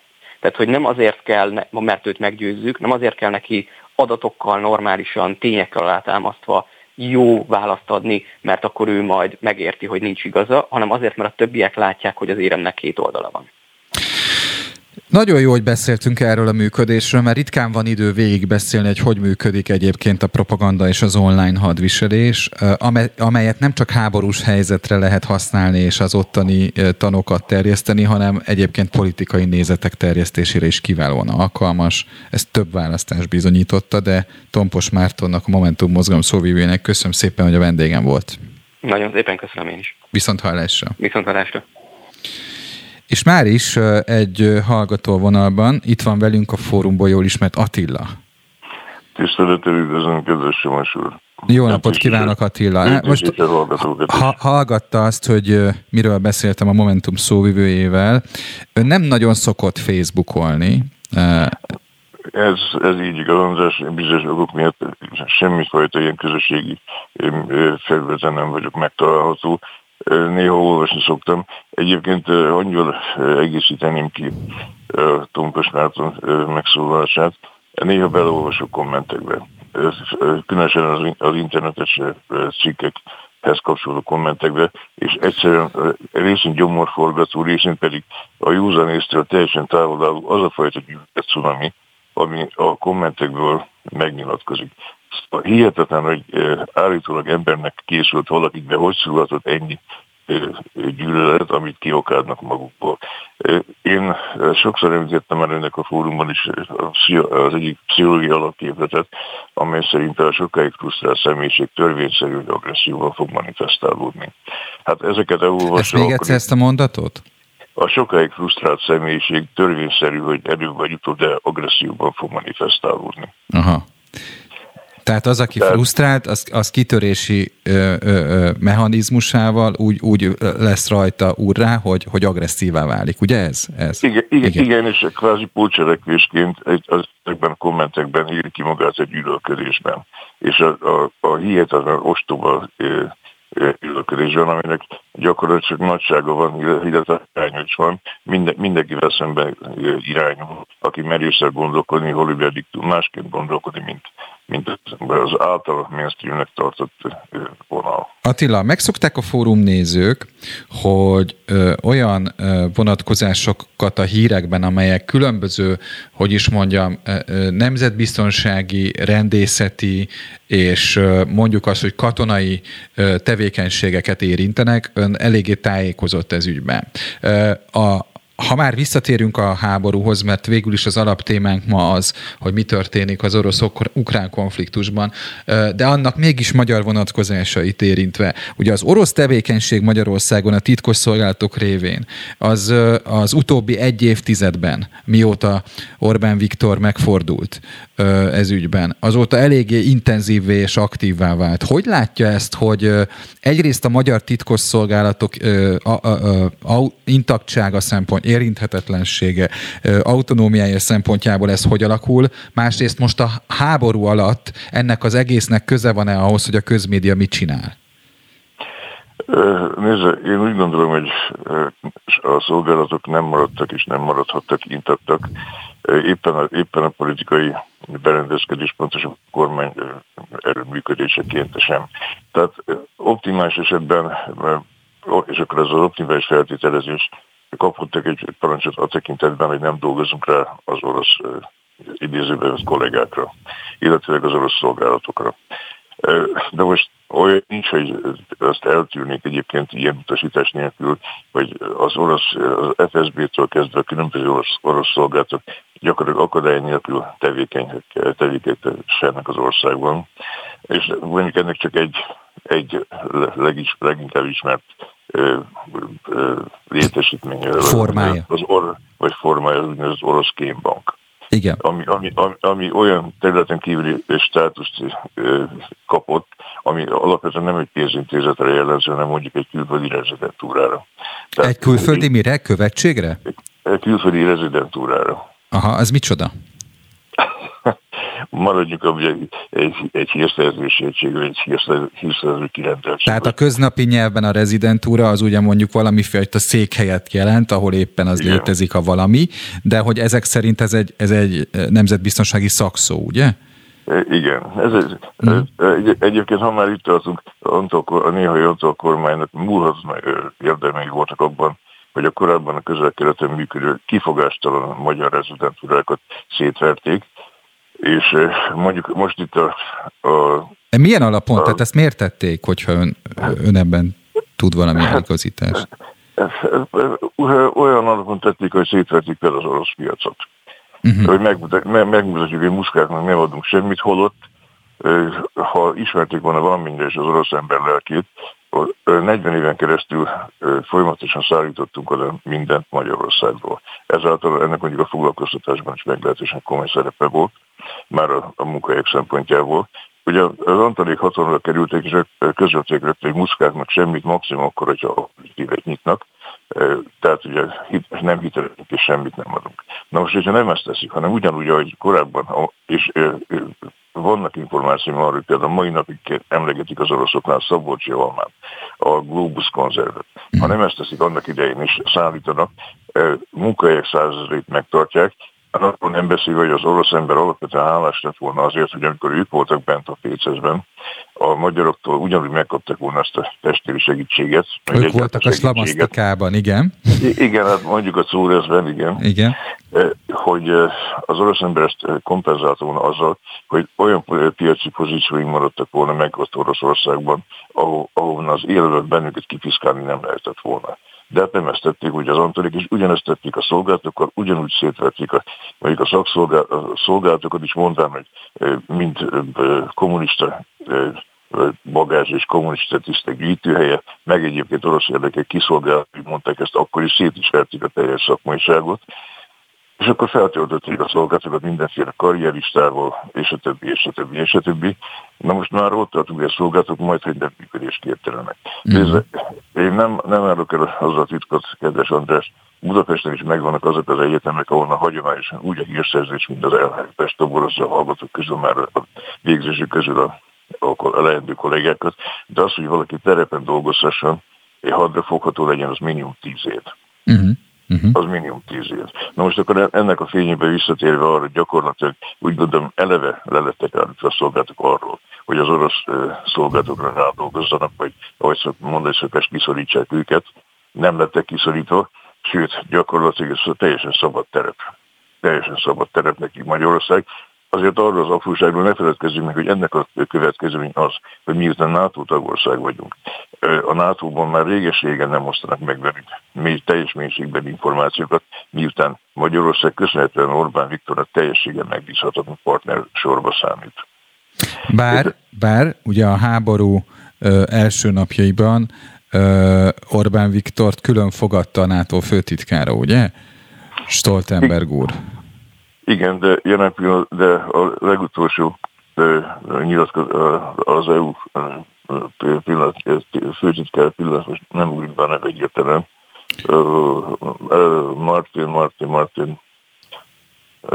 Manfred Weber? Már, bocsánat, Manfred Weber, igen, köszönöm. Igen. Manfred Weber egy az egyben kinyilatkozta, hogy egyszerűen vérbázít az a kettős játék, amit Orbán művel, az Európai Uniós tagságával is, és Oroszországban. Záró Orbán kérdésem van Attila. Tegnap a miniszterelnök azt mondta, hogy senki ne gondolja, hogy a NATO megvédi Magyarországot. Ön, aki egyébként ilyen katonai biztonsági kérdésekben is otthon van, hogy látja ezt a kijelentést? Hát nem akarom teljes egészében azt a fajta véleményemet kifejteni, amire gondolok, mert az nem volna adott esetben adásképes. De maradjunk abban, ez így egy méretes marhaság. Addig, amíg NATO tagországok vagyunk, a NATO 5 cikkelje alapján, hogyha Magyarországot is bármilyen formában támadás érni, a NATO egységesen állnak ki, és garantálna a biztonságunkat és a területi integritásunkat. Egyébként, mintha erre az interjúra reagált volna a NATO részéről egy illetékes, és pont erre hivatkozott, hogy bár a NATO nem akar belevonódni az orosz-ukrán konfliktusba, és támadó jellegű funkciója egyáltalán nincsen, ugye a NATO alapszerződésének értelmében, Igen. hanem csak védekező műveleteket ö, ö, ö, tud elképzelni, de ha bármilyen támadás érni bármelyik NATO tagállamot, akkor azonnal véde, hát védekezésbe menne. Így van, hát nem véletlenül erősítik meg például a, a román, a lengyel szakaszokon a, a katonai készültséget, pontosabban a NATO állományt, egy gyors reagálású NATO állományt. Nem, nem azért, mint hogy a támadó szándékuk lenne, de a franciák is oda küldték az, az elit hegyi vadász kommandójukat, oda küldtek repülőt, tehát az, az amerikai oda küldtek csapaterőben erősítéseket, pontosan azért, hogy adott esetben, ha szükséges mélységben azért legyen a, a saját nemzeti hadsereg mellett egy olyan erő, ami NATO integrációnak az eredményeként ott van, és garantálja az egységesített NATO irányítást és adott esetben a harcérinkezést. Hát, igen. valóban nem, nem erről van szó, de egyébként akkor csak annyit szeretnék mondani, hogy egy amerikai szenátor is azt mondta, hogy Putyint ki kell írni, egy orosz milliárdos egy millió dollárt tett fel annak, aki Putyint bíróság elé állítja. Az, azt látni kell, hogy Oroszországnak Putyinnal Európában nincs tovább jövője. Tehát amíg Putyin ott van, gyakorlatilag mindenhonnan kizárta magát Oroszország. Ez, a, Igen. Ezt, ezt az oroszoknak kell belső, dolg, belső módon elintézni. Véleményem szerint erősen keresnek már egy Brutus Brutusovics nevű honfiút, aki majd adott esetben ezt a dolgot megoldja. Ez persze a név alapján egy vicc volt, de ezt én felismertem és lepleztem. Köszönöm, hogy segítette a, a debütálásomat a Beszóló című műsorba, és hát akkor a fórumban számítok az értő hozzászólására. Köszönöm szépen, hogy Köszönöm a lehetőséget, András, viszont hallásra. Viszont hallásra. És itt van velünk már is a Politika Capital uh, elemzője, Sziherle Patrik. Jó napot kívánok! Jó napot! Olvastam azt az elemzést, amely a pusztító katonai hacker támadások helyett ugye az aktivisták és önkéntesek kiberháborújáról szól. Önök is foglalkoztak ezzel a Political Capitalnél, hát nem egyszer. Krekó Péter is nyilatkozott talán ebben a témában. Mi az a, az elemzésükben, ami egészen nyilvánvaló folyamatokról szól, és érdemes arra, hogy itt megbeszéljük? A, az, a legfontosabb meglátásunk az az, hogy van egy, van egy olyan, egyrészt egy ilyen aktivista Kreml párti réteg Magyarországon, akik Facebook hozzászólásokban terjesztenek nagyon intenzíven um, orosz barát narratívákat az Oroszország Ukrajna elleni támadásáról. Ugye ez az ő szempontjukból, azok szem, azoknak a narratíváknak a szempontjából, amiket ők terjesztenek, hogy ez egy orosz önvédő háború, ami természetesen nem igaz, hiszen itt Oroszország bármiféle provokáció nélkül támadta meg Ukrajnát. No de itt arról van szó, hogy ez az aktivista hálózat, aminek egy része tényleg valós magyar felhasználókból áll, ez több százszor másol be bizonyos... Patrik, bocsánat, orosz... bocsánat ugye ezen narratíva alapján az, ami mondjuk a független köztársaságokban más oldalról megközelítve a szakadárok, szakadár köztársaságokban történt, az orosz kisebbség elnyomása, az egy provokáció volt. Tehát ezen narratíva alapján. Itt nem csak elnyomásról hm. beszélnek, hanem ugye konkrétan népírtásról. És ugye a Kremlnek jelenleg az a célja, hogy annyiban mosdassa a saját imázsát, hogy legalább elvesse a magját annak a gondolatnak, hogy nem csak és kizárólag Oroszország a hibás ezért a háborúért. Nem, a, nem arra céloz, hogy, hogy bárki elhiggye, hogy Oroszország egyáltalán nem hibás ebben a konfliktusban, az nem érdekli. Annyit szeretne elérni, hogy felmerüljön a gondolat, hogy mind Oroszország, mind Ukrajna, mind a nyugat hibás ebben az egészben, hiszen akkor más valamivel másabb megítélése alá esne az ő agressziója. Tehát uh, jelentsük ki, hogy egyébként volt egy Oroszország által támogatott szeparatista állítólagos köztársaságok és Ukrajna között volt egy háború, amiben mindkét fél okozott egyébként civil veszteségeket is, aminek ja, az volt az egyik alapja, hogy nem tartották be 100%-ig a Minszki megegyezéseket. De szó sem volt népírtásról, viszont igen, ezek a narratívák, amiket mi látunk most terjedni, ugye Facebook kommentekben, azok legfőképp arról beszélnek, hogy az ukránok azok gyakorlatilag kímélet nélkül írtották a saját oroszajkú lakosságukat, amikor ez ugye egészen groteszk például abból a szempontból is, hogy mondjuk uh, Harkovban az orosz ajkú lakosság az jelenleg éppen azért küzd, hogy azt a várost ugye ne foglalják el a, a, az oroszok.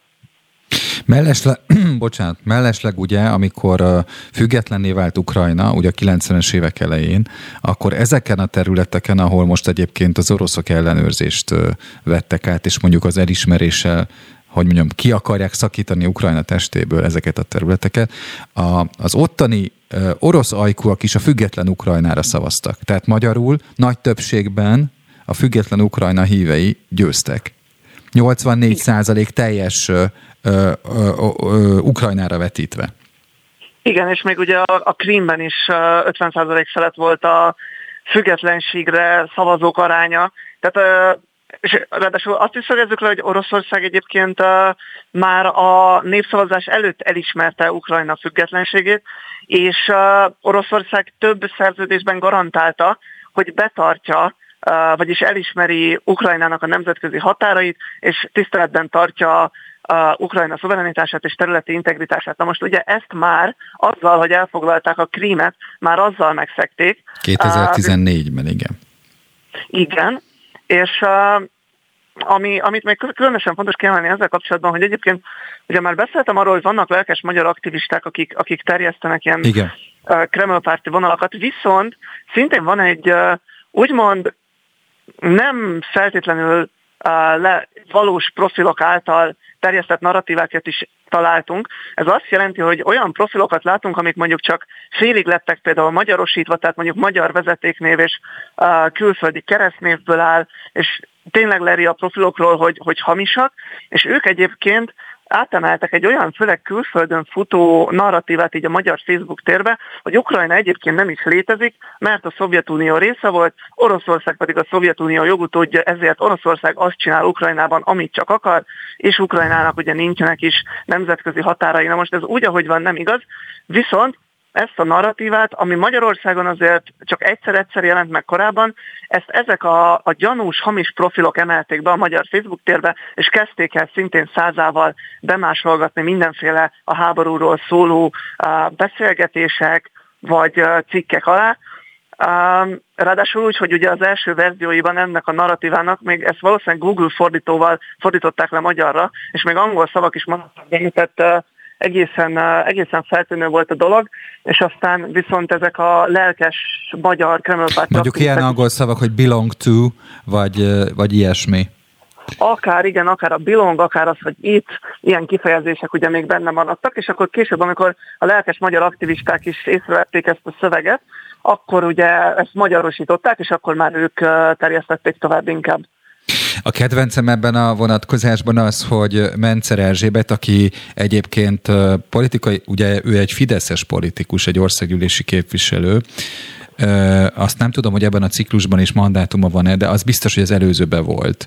És ő nagyon-nagyon kiemelt szerepet szánt a Szovjetunió áldozatainak, a politikai hadifoglyok, akár a Recski munkatáborba zártak emléknapjának elismertetése terén ő is megosztotta az oldalán ezeket az ön által említett információkat. Tehát oly mértékben hatékony ez a, ez a fajta átvétel és narratíva, hogy egy ilyen képviselő asszony esetében, akinek személyes tragédiája az édesapja révén kötődik mondjuk a Recski munkatáborhoz, meg a Szovjetunió legsötétebb időszakához, ő is megosztja ezeket az információkat. Igen, egyébként azért különösen, én azért mondom azt, hogy különösen veszélyes ez a, ez a Facebook kommenteken keresztül való terjesztés, hiszen ezeket olyan beszélgetések alá másolják be, mondjuk a teljesen normálisan, kiegyensúlyozottan tájékoztató főáramú, akár kormánypárti, akár független médiumok tárgyilagos a háborúról szóló cikkei alá másolják be ezeket a dezinformációs narratívákat.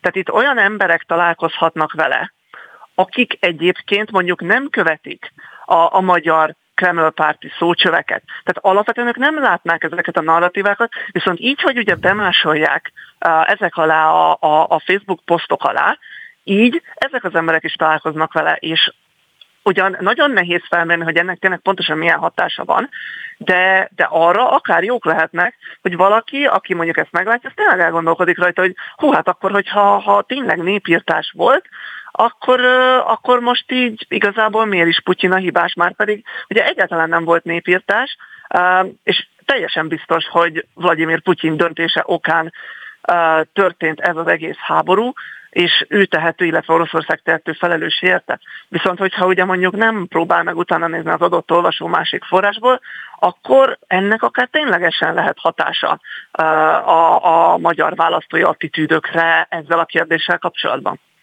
Hogyha már beszélünk arról, hogy a kibertámadás milyen módon zajlik a Kremlből kiindulva, akkor beszéljünk arról, hogy erre hogy tud válaszolni a háború ide, ideje alatt az ukrán, mondjuk azt, hogy nemzetközileg megerősített kibervédelem, illetve hogy a háborús helyzetben a, a hacker támadások aktivitás mennyire erősödött föl? Um, ugye mindkét oldalnak úgymond megvannak a, a megvannak a, a házi hackerei. Tehát ugye orosz részről is volt, volt, volt olyan hacker csoport, akik ugye kijelentették, hogy amennyiben Oroszország infrastruktúráját valamilyen támadás éri, akkor ők azt uh, meg fogják torolni. Um, és hát ugye a, az Anonymous pedig bejelentette, hogy ők majd uh, az, ez, a, ez a nemzetközi lazán egymáshoz kapcsolódó hacker szervezet bejelentette, hogy ők pedig ugye um, ukrán részről, uh, vagy Ukrajna oldalán fognak beszélni ebbe a dologba. Itt egyébként uh, ez a háború ebből a szempontból igazából azt mutatja meg, hogy, hogy egy háborút már nem lehet pusztán um, földi hadseregekkel, légerővel, tengerészekkel megvívni, hanem itt már bizony tényleg szükség van az ilyen uh, kiberképességekre, ugye mondjuk például arra is, hogy valaki meghekelje ugye a, az orosz kommunikációs, kommunikációs hálózatot, és akkor már is jobban ismertek uh, ugye az orosz seregek mozgásai. Tehát, hogy uh, ezekbe a képességek bizony minden nemzeti hadseregnek úgy, és illetve az Európai Uniónak, illetve a NATO-nak tényleg komoly összegeket kell majd fektetni, ugyanis a jövőben ezek kifejezetten fontosak lesznek, de még ugye békeidőben is, amikor mondjuk a mai állapothoz képest békeidő volt, Ugye ott, ott ténylegesen volt olyan, hogy mondjuk uh, orosz hackerek meg tudták uh, támadni Ukrajna áramellátását. Tehát sajnos ilyenekre is fel kell készülni, főleg úgy, hogy most már a szomszédokban háború van, és a NATO és az orosz, és Oroszország viszonya is ugye egyre jobblik. Um, tehát ebbe tényleg majd investálni kell komoly pénzeket. De rosszul emlékszem, hogy a háború első napjaiban a hacker aktivitás a 196%-kal megnőtt, de a hatékonysága viszont a háború előtti támadások adatokhoz képest meg elenyésző volt? Uh, most ezt az, ezt az adatot én, én nem olvastam, hogy őszinte legyek. Uh, igazából az teljesen biztos, hogy az aktivitás az megnőtt. Uh, az, hogy, uh, az, hogy a hatékonysága milyen, az pedig azért nyilván múlik azon, hogy mondjuk Ukrajna esetében azért ők nagyjából... Akkor elmondom, bocsánat, ne felejtse szavát. Abban a cikkben olvastam, ami a Telexen jelent meg a tegnapi napon, hogy van egy Checkpoint nevű biztonsági cég, amelynek a február 28 jelentése szerint az ukrán kormányzati és katonai szektort érő kibertámadások száma 196%-kal megnőtt bár jóval kisebb mértékben, de az orosz célpontok elleni támadások száma is növekedett, írja ugyanez a jelentés, miközben globálisan nem tapasztalható hasonló trend. Tehát ez kifejezetten a háború miatt van. Bocsánat, csak kiegészítettem a, a forrással. Igen, igen. Tehát, hogy ahogy, ahogy korábban is említettem, ugye ez, ez a, az úgymond hadviselés, a kiberhadviselés az most már a háború része, és ezt azért korábban is lehetett tudni. A hatékonyságról pedig azt lehet elmondani, hogy azért Ukrajnának így gyakorlatilag volt egy erős nyolc éve, hét és fél éve felkészülni arra, hogy milyen kihívások várhatják Oroszország felől.